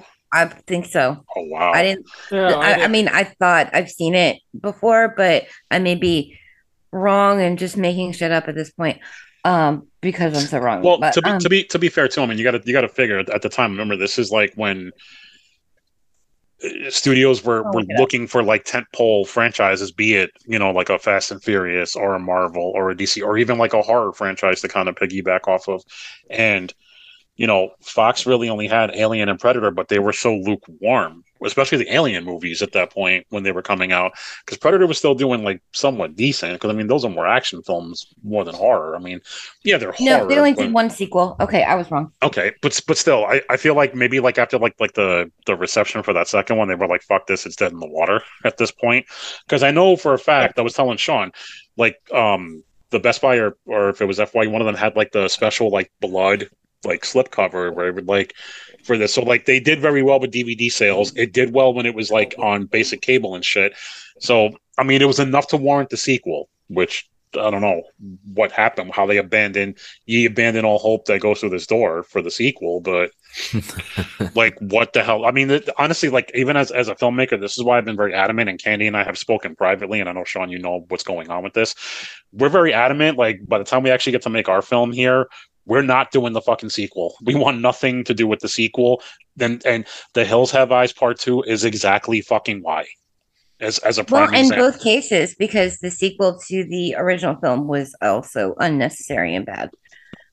Um, and it was unnecessary and bad in a different way. But I don't know this this ending. I feel like it would have been better if it were darker, like intentionally fucking darker. I mean, Yeah. binoculars are not. That's fine, but like. Like just sort of that realization, like we did all this, we got our revenge, and now we're gonna fucking die. Like get in there. Make me feel horrific about this.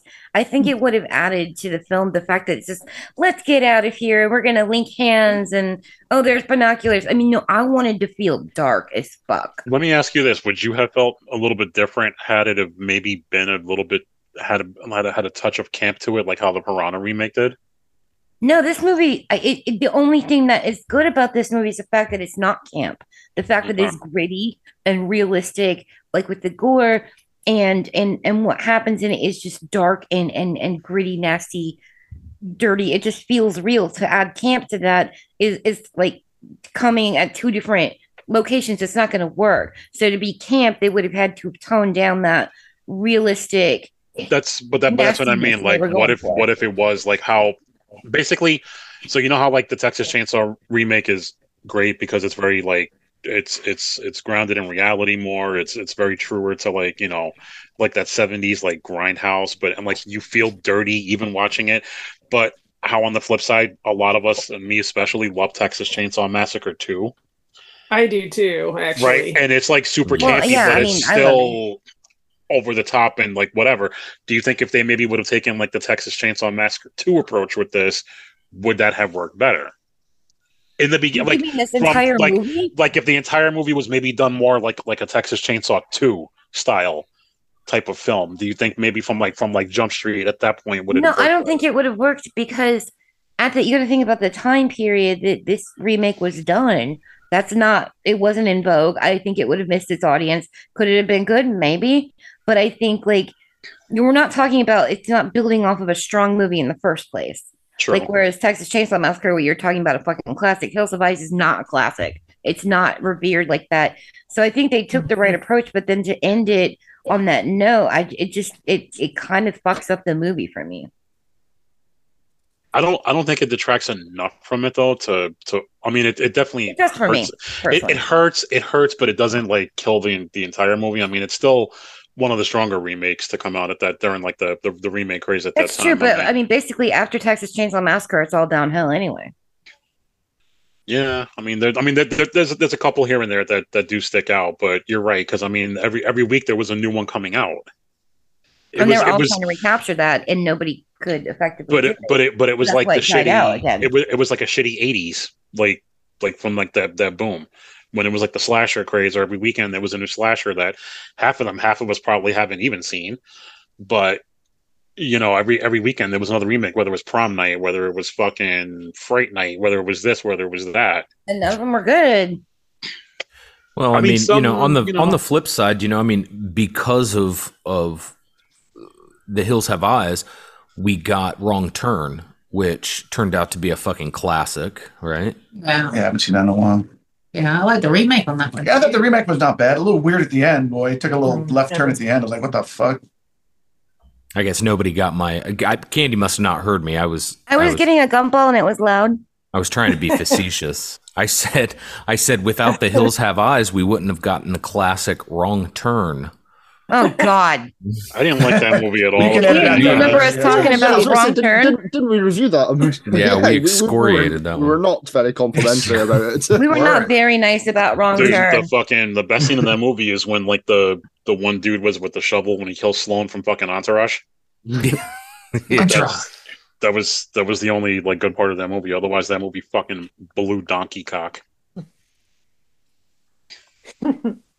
Failed to see any good. Very, very specific with your choice of cock. I I I, I had to go there because you know the, the donkey show on Clerks II. You know, I was talking about that before with somebody.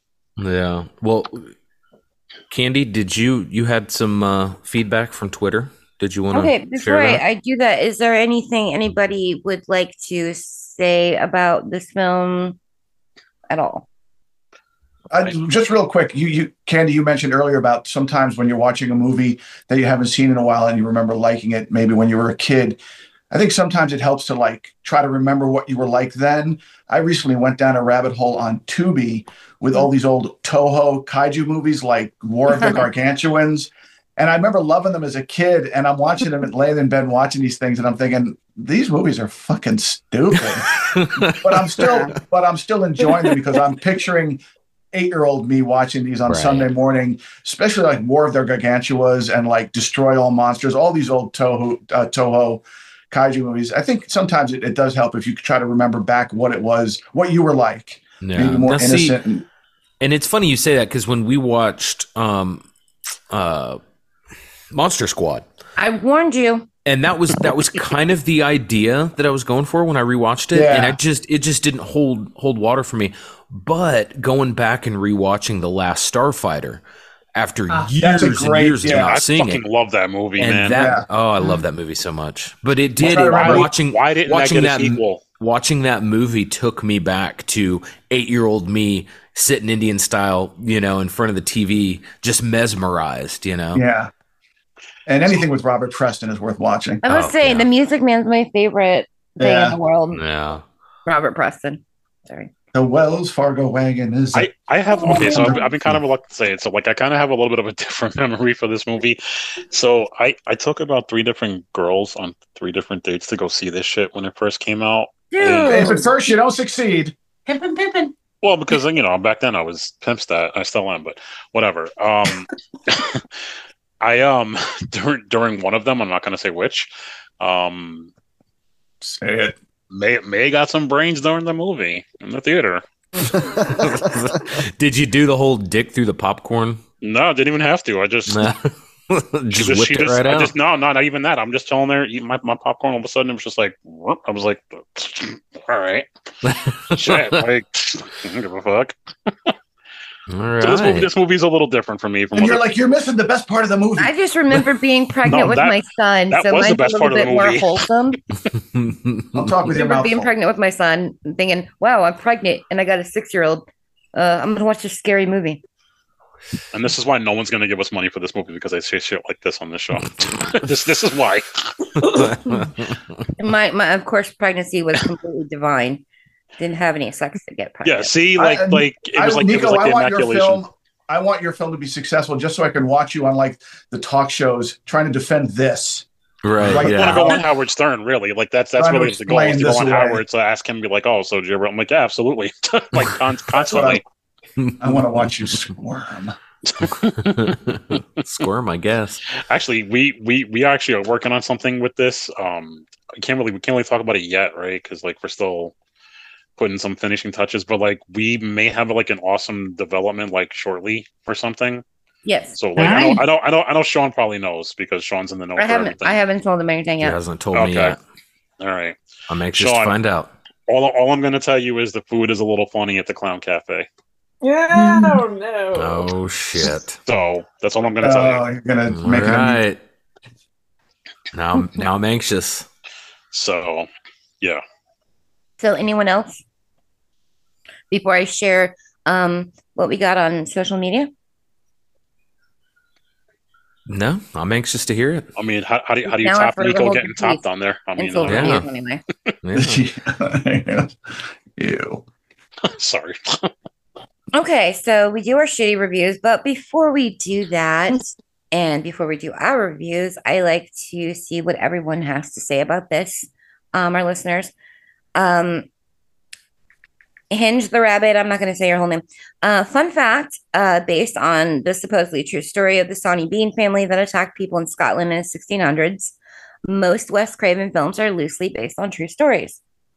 Thank you for your fun fact.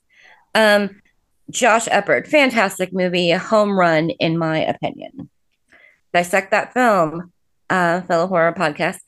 It's one of the most effed up films I remember seeing as a teen. Leaves me uh, leaves very little to the imagination and surpasses what the original did. Also, Aja is a great horror director. Sometimes. Except for mirrors, that sucks. Oh, mirrors, Yes, fucking. sometimes. Sometimes. Keisha Renee says, very well done. All the madness happened right out there in the sun. And just like in the original, I can sort of believe it happened. You can't force everybody to move, and weird mess can happen. I, I, don't- I don't know. That's what they type. Um, tough scenes to watch, very gritty, but well done. Real early podcast. That would be Larry. Larry. Podcast. Larry. Larry. He just said, never seen it. This would be a great reason to see it so I can listen to the great discussion. Larry's a good guy. Great guy. He's, he's going to watch it just so he can talk to us and chat about it. Salt Yeah. of the earth. Yep. That's like MJF from AEW, dude. And Podcast in the Woods, so Boomer, says it is at times uncomfortable, crazy thrill ride with an ending that makes you shout out, fuck yeah, metal as fuck. That's fair. Mm. All right, All boomer. right. Chad Legler, 86, says terrible. Didn't like the remake at all. Big fan of Wes Craven, but not the film. But not this film. The original is by far my favorite, especially with Michael Berryman. You just can't replace his amazing performance as Pluto and just the unsettling story in the original. The remake didn't capture it. I I'd love Michael agree. Berryman. Michael Berryman.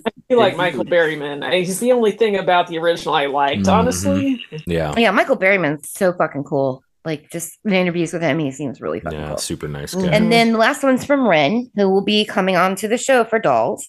Um, we just set that up today. Ren's a longtime listener, listens to the podcast of, uh, of the Damned, podcast and was friends with all this. Ren Yeah. says one of the ultra rare remakes I like more than the original. Craven laid out the groundwork. Aja made the film all it should have been. Deeply disturbing and ultra violent with better acting and production. Excellent blend of practical and CGI where needed. Eight out of ten. So Nice. mostly favorable, but I'm kind of a team chat on that one for the most part, where it's like, yeah, the original it's not as good as the original, and the original wasn't good in the first place. So we'll get to my review later, I guess. All right, but before that, Crystal. Shitting on these haters, I be shitting on these haters, shit, shit, shitting on these haters, I be shitting on these, shitting on these, shitting on these, shitting on these, shitting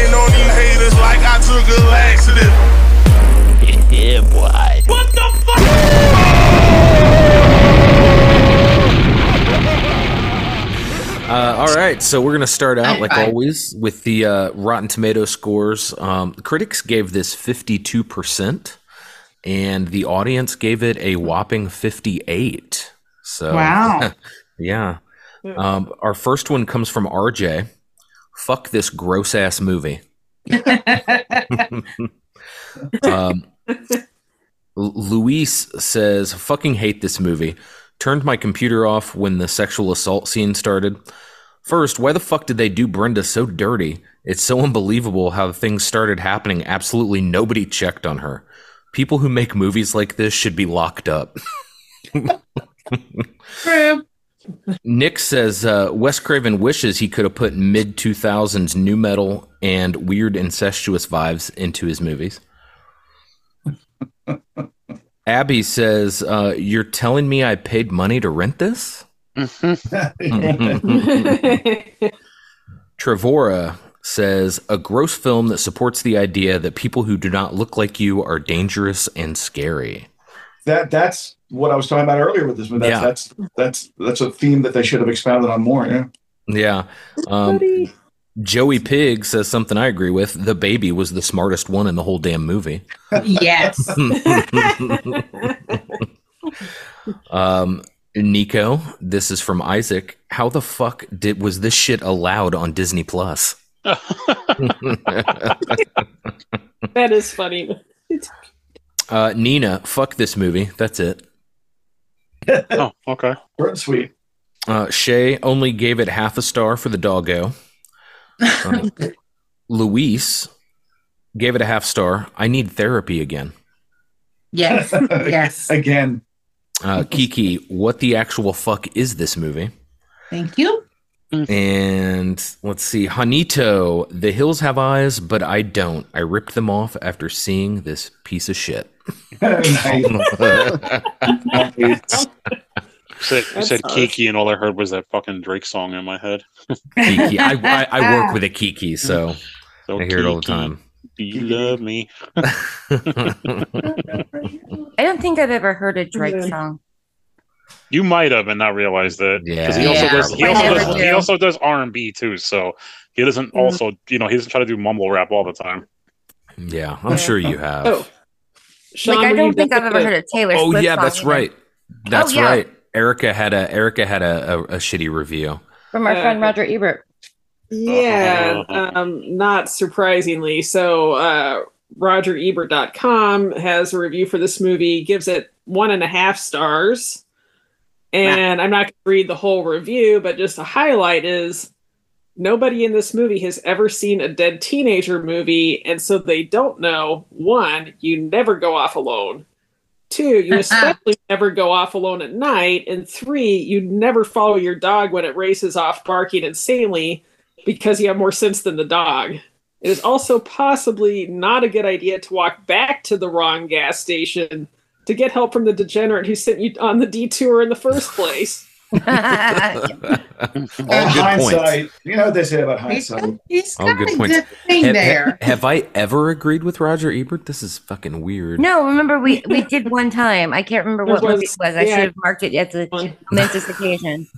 But we were like, yeah, he makes a good point there. yeah, it was probably about Hard Rock Zombies or something. No, God, uh, God, I've got a collection, of a, a book that's a collection of Roger Ebert's negative reviews. And when he hates a movie, he was He- so funny. His Yeah. negative reviews are hilarious. Well, my Yeah. favorite is with with him and Gene Siskel when they did Maniac, and they because they had yeah. that show on TV, and they were Oh, like, "We'll yeah. see this movie because it has like a garroting, it has a strangulation, and a head getting blown up, and they show it on TV. Like, don't Yeah. see it, because go see it. and I'm like, "Are you fucking stupid?" That's my favorite thing in the world. I fucking love it.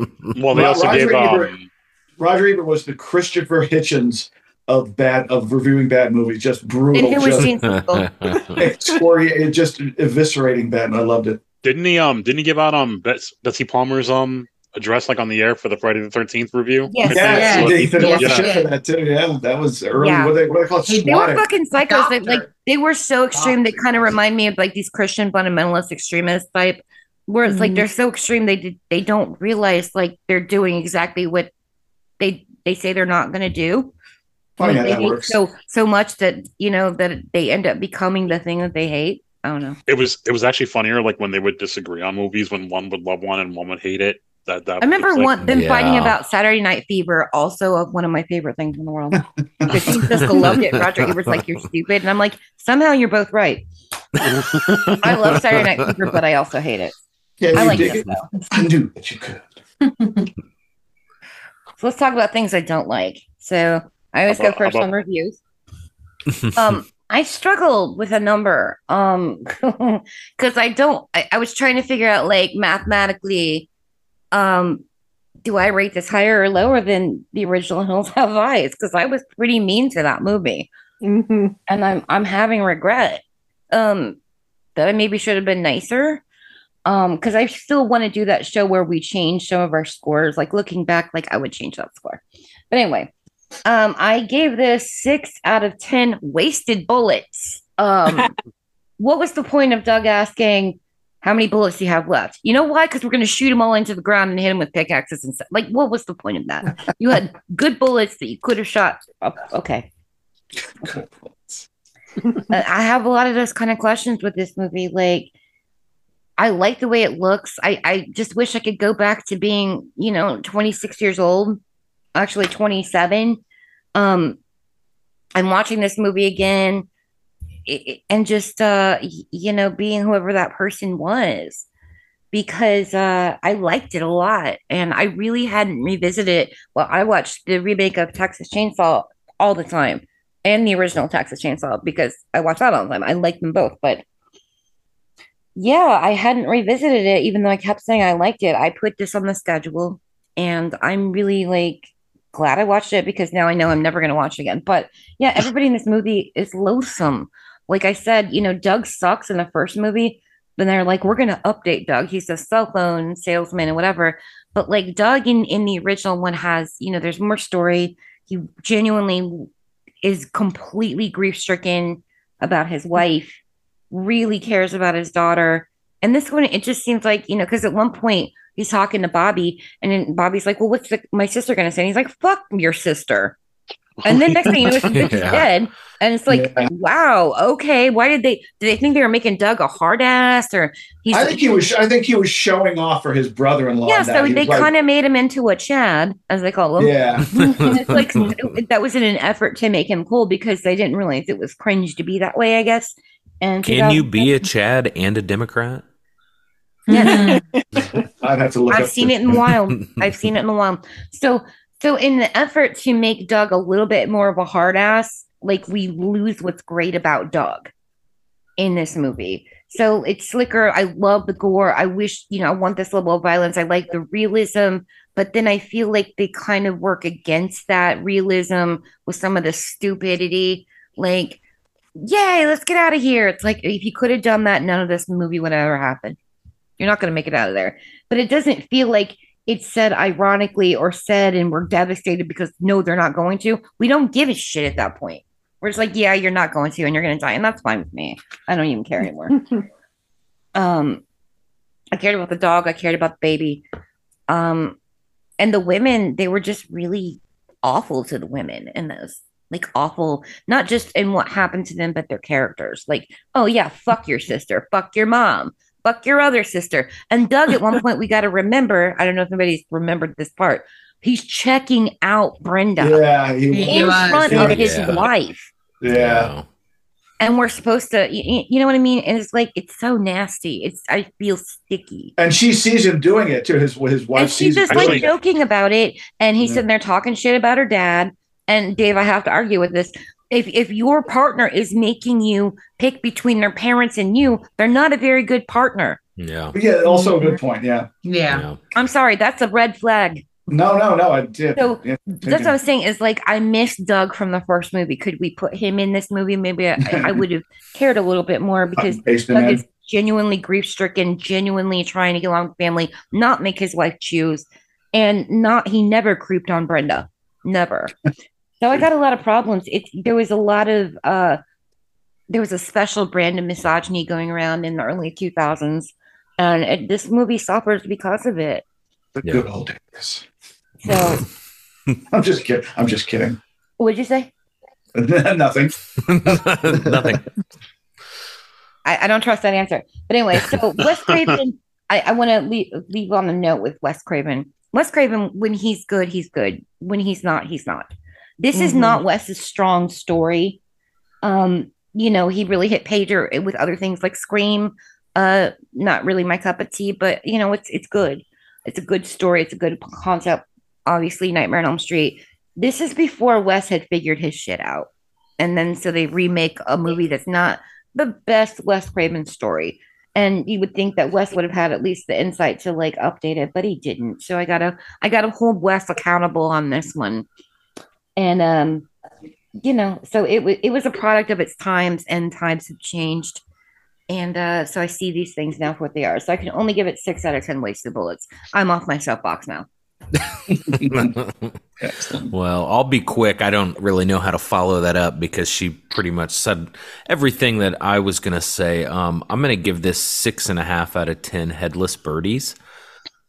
I, uh, I, I got to give credit where credit's due. I mean, respect to Alexander Aja, you know, and, and the writers on this the makeup effects team, um, Nicotero and Berger.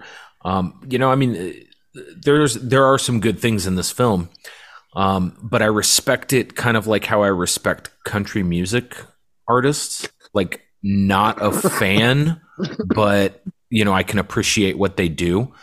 Um, it just like I said when I watched this the first time it was brutal and it was vicious and it just does it didn't feel that way now as opposed to when I watched it, you know, back in the day.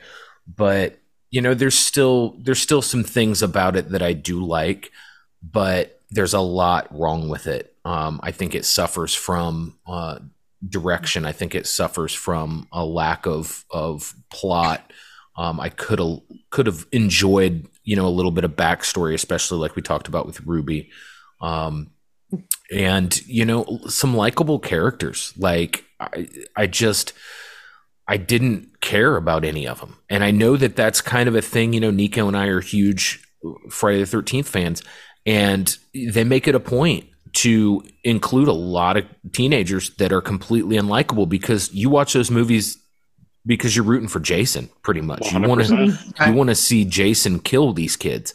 And a film like this, I you you would think that they you would want the sympathetic you know you, you want to be sympathetic towards the family because you want them to, sur- to survive. But i just i did not i was not sympathetic towards anybody in this film save for the baby and the dog. You know i didn't want to see either of them go. Um, but you know what? I, I was even more at the end. I was more sympathetic towards Ruby. I didn't want to see her, you know, jump off the cliff. And I didn't right. even really, you know, know a whole lot about her in this film. But you know, it's just I do have to admire from these films though the sheer will to live out of some of these characters because you know, dude got his fingers cut off with the axe. He was thrown through fucking walls. I'm sorry, at that point, I would have just been like, kill me. I'm done. Like, I'm not running, you know, around this huge ass bathroom anymore. Like, just put that axe in me and I'm done. Um, so I, I have to admire that. But yeah, 6.5 out of 10 headless birds for me. Okay, who would like to go next?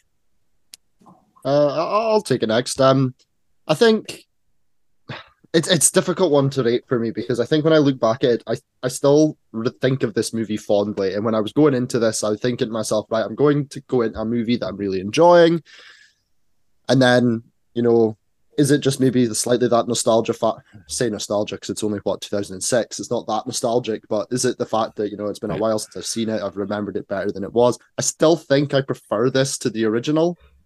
You know, I, I, I do. I think I just think it's a all round better movie. Yes, it's got its issues in terms of you know we're talking about the characters, you know how they treat the female characters, the ending, but you know.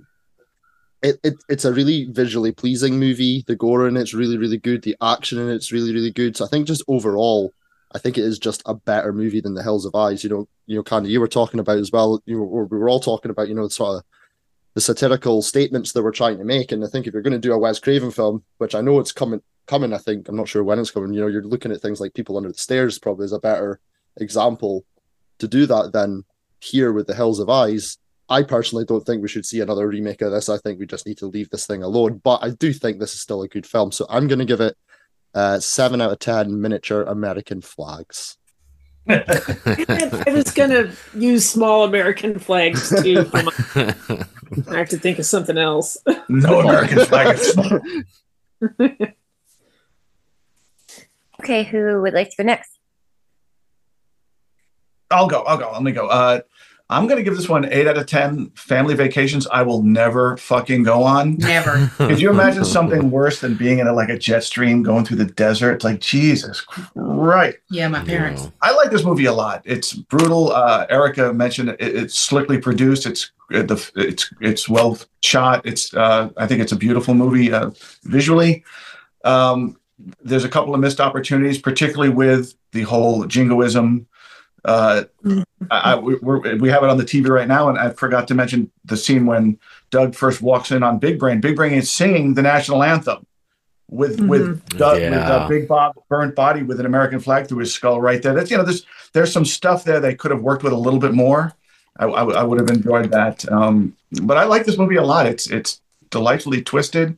It makes me uncomfortable in some places, which is what I'm looking for. I want a movie that makes me feel something. You know.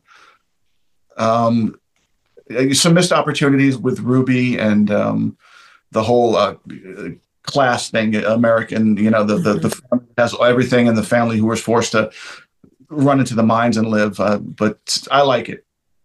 I like Yeah, it a it's- lot. Sure, It's like the watch- it's like it's like the haves and the haves not have nots. Mm-hmm. yeah, that, and they and he and he says that you know you for and then there's a scene where Doug is following the dog and he goes into the mines and there's the graves of the other miners who were forced to.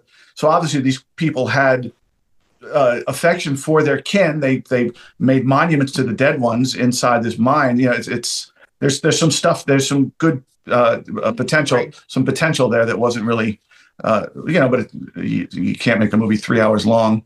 You can look at a few that have come out for three hours. I think- Justice League. Yeah, Ari Aster movies. I mean, shit. Look at it, chapter two. It's two, almost three hours. Yeah. Yeah. Yeah, I like I like this movie a lot. Sorry. Yeah. Release the Snyder cut. um, I'm gonna give this six out of ten. JNCO jeans in the desert. Um, this this was not my jam. Like I, you know, I would much have rather watched the Texas Chainsaw Massacre remake. Um, uh, it just just there's not any like characters I want to even root for in this, whether they're the inbreds or whether they're the family going through the desert. I will tell you this. I mean, David had a discussion where if we were ever like held hostage and made to go through the desert in like a camper or something, we would not stray from the fucking map. Um, but um, you know, I, we talked earlier about Lynn and that last breath she had being like, you know, kind of dramatic and like not necessary. I think they were trying to go for what's known as an agonal gasp. Uh, and sometimes when um, a person is deceased but not necessarily all the way, they will have a gasp like that. It's kind of letting out that last little bit of uh, carbon dioxide that's left in the lungs. Uh, and so I think that's kind of what they were going for on that. Um, but for me, there, I mean, there was gore in this. It could have been a little gorier. It could have went into some backstories. I just felt bad for the animals, just period. The poor burbs, um, and th- the dogs and their paws in this 120 degree uh, heat shit. Um, you know, I- there's there's other things that that could have been done. I would have liked for them. I'll be the backstory person for this one. I would have liked a little more backstory on certain things and um you know certain inbreds and and big brain in the wheelchair i'm sorry i busted out laughing when he was on screen because it just made me think of the elephant man um Yeah. But- yeah. it was kind of funny uh but for me six out of ten JNCO jeans in the desert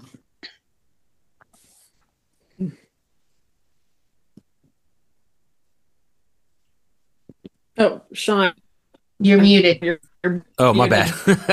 I What kind of faces are you making right now? I was like, I I he meant was to deep the thought I well I meant to mention that that we were you were talking about the animals that when I read the trivia they originally he originally wanted to do kittens and he was gonna No. have, No. he was gonna have them put the kittens in a blender with milk no, and blend it up and drink it and Wes No. Craven was like absolutely not right yeah no, of thank, thank you that. thank you Yeah, those poor German shepherds. They they did enough for you for this film. Like they Yeah. deserved all of they deserve all of the pay uh, Yeah. they got. And I would rather watch Dead and Breakfast than this. Like I love Dead and Breakfast. I love it. That's the one with I'll add it fucking? to the list. Is that the one with fucking uh, the dude from Rolling with the Homies from fucking Clueless? It, uh, it's it's the guy from the Texas Chainsaw Massacre remake and the Carradines. There's three generations of Carradines. Wait, isn't isn't there like like that musical interlude where the zombies are fucking singing "We're coming to get you"? Oh yeah, I like that in Breakfast. Okay, yeah, that is the one with fucking roll, rolling with the homies from fucking Clueless. Rolling with the homies. Fuck it, he doesn't have a I name. love That's his Dead name. Breakfast. Ro- rolling with the homies. That's his name. Mm-hmm. All right, who's up? Nico, Erica. We're missing Erica and, and Nico. Yeah, I haven't thought of a, a rating other than tiny American flags. Oh, that's kind of a problem. Use it Um, anyway. Yeah. Cleft lips. Yeah. No. Oh no. Um. So yeah, I, I the problem is I don't remember. Well, part of the problem is I don't remember the rating I gave to the first one. I don't think it was an awesomely high rating by any means. Nobody gave it an awesomely high one, I promise. Um, I with this, I'm I'm thinking I'd I'd shoot for around like seven out of ten. I don't know, like um, gun rights activists or something. pro gun dads, yeah, seven out of ten pro gun dads or something. Uh like yeah it's i think it is a lot better than the original as i said before but i i do agree with uh, some some you know points especially like dave made you know and crystal that there were definitely missed opportunities with some of the stories they could have told or certain themes they could have explored. Like i wanted to see more of like the satirical angle of like uh like american like partisan politics or patriotism or like they, they kind of played with this you know stuff a little bit but they could have done more or like made it i don't know more interesting or even funnier or something like that. But um i feel like they did miss some opportunities there even though i do love the the death by tiny american flag scene. It is one of my favorite parts Yeah. of this. Um I, I did notice though I did enjoy it. I did not enjoy it as much as I did when I saw it in the theater when it came out. Um, it actually like lost my attention at, at times, even though there was a lot going on. It could just be this unrelenting barrage of too much going on. Like I love brutality and gore, but you need a little more of a breather in between in, in some parts. So I, I don't know. That was maybe a little bit of my issue with it as well. But I think it's still uh, solid and it's definitely above average as a remake. That's fair. And I guess I'll I'm gonna give it an eight and a half out of ten Major League Gabos for our friend from Hocus Pocus there.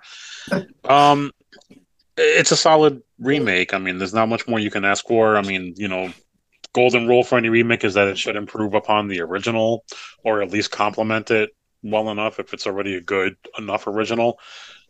And it kind of does the job with that. I mean, could it have used a little bit more polishing and less studio interference? Absolutely. Wes should have maybe stepped in a couple of times and maybe given some some more input and some more, you know, direction for stuff. But you know, at the end of the day, the the director got to make his movie. I'm sure Fox had way more, especially with that ending.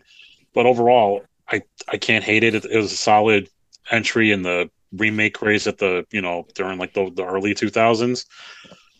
I can't hate it. Every time it's on, I'll watch it. So this will be my short and sweet one, eight and a half out of ten Major League Gabos for our friend from Hocus Pocus. So, so there, there you go. Yeah, we did. We did go through a, a remake reboot craze.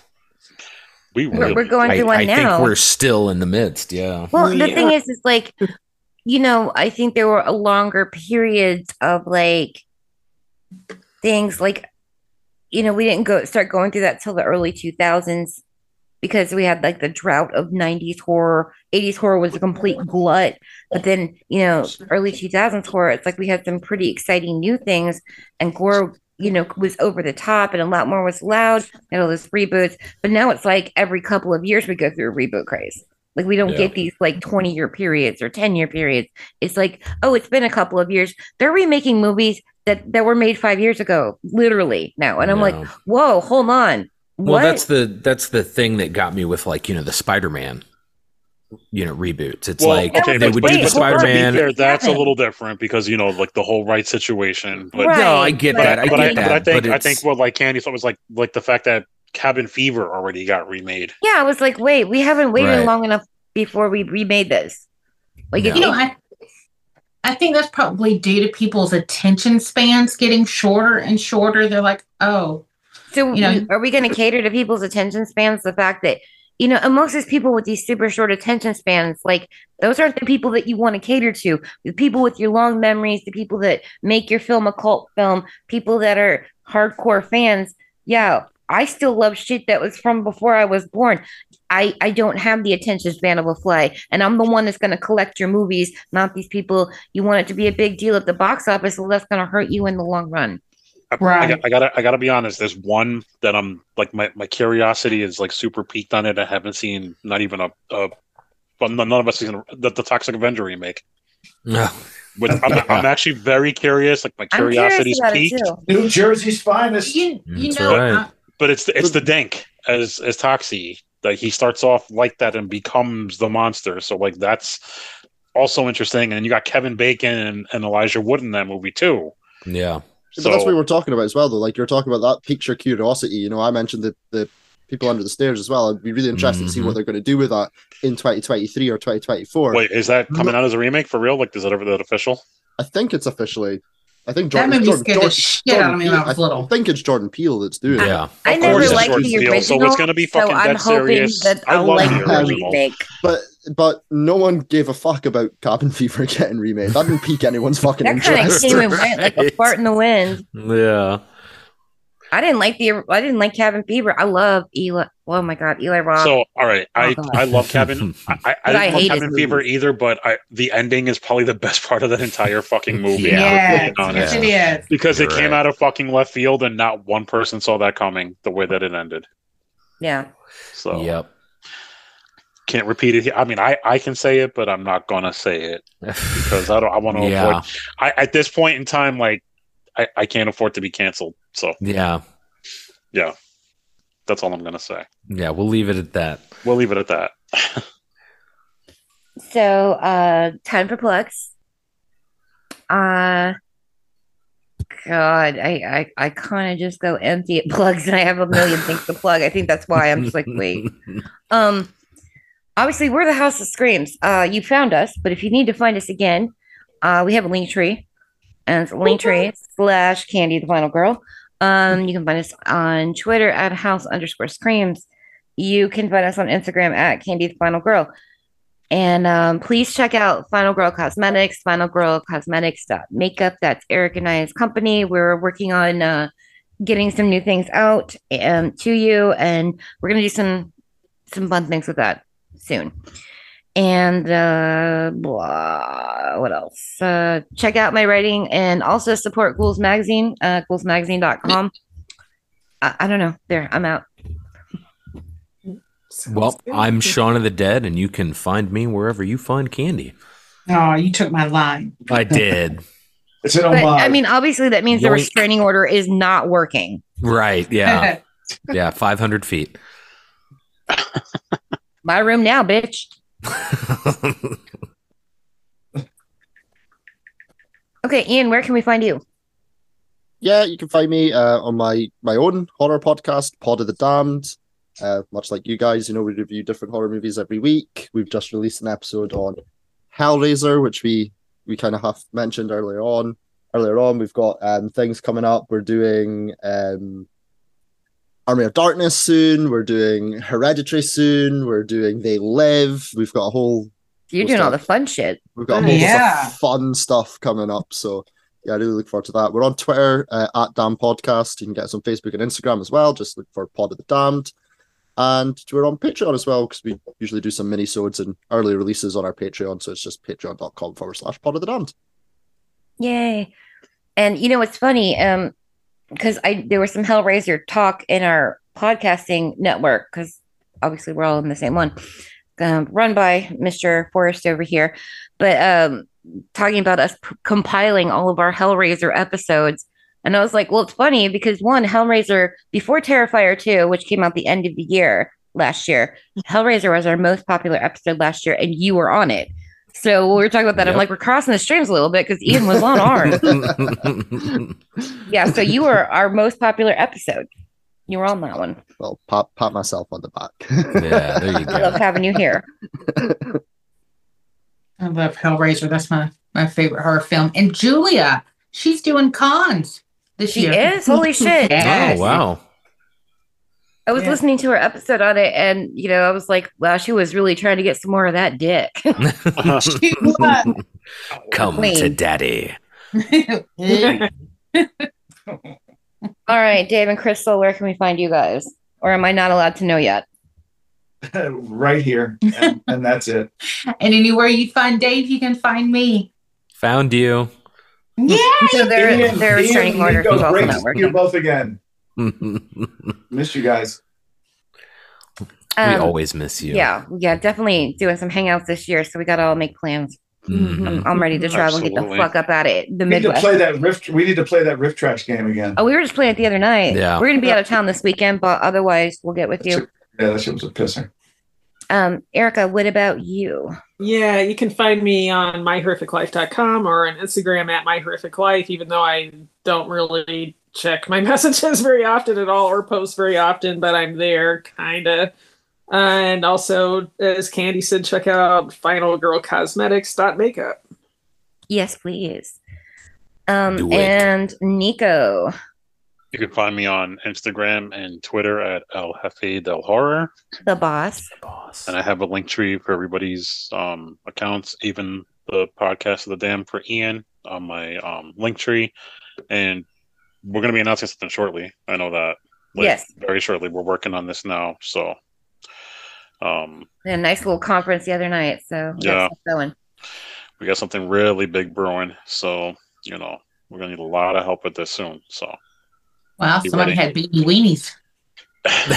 oh God. we, we, we definitely had the beanie weenies and the and the Wheaties for that one. Um, I'm gonna be at Monster Mania. I'm, this probably won't be on by the time next week hits. but I'll No, no, we're we're like so- four or five episodes behind right now. Yeah, so you know you can you can edit that out. So fuck it. so there you go. We leave it in. It doesn't matter. It's fine. Yeah. Fuck it. Our whole thing is like, yeah, it'll be fine. Whatever. It's fine. But I, I, I do got a dip. I'm really not feeling well. I I could not stay with you guys, but I'm gonna go lay down for a little while. Yeah, you go do that. I think Ian's probably gonna lay down too. No, it's like what, like four in the morning over there. It's, uh, yeah, five past three. So Oh. sleep time for me. Yeah. that's. Well, we we You're really a appreciate champion you every time you up do our late, show. Thank you Yeah. so much. All right, guys. Have a good night. All All right. right, take it easy, of you guys. Good night. Good I night, love you. Thanks for being here, Ian. Love you guys. thank you. Thanks for Love you. having me. Love you guys. Later. Night.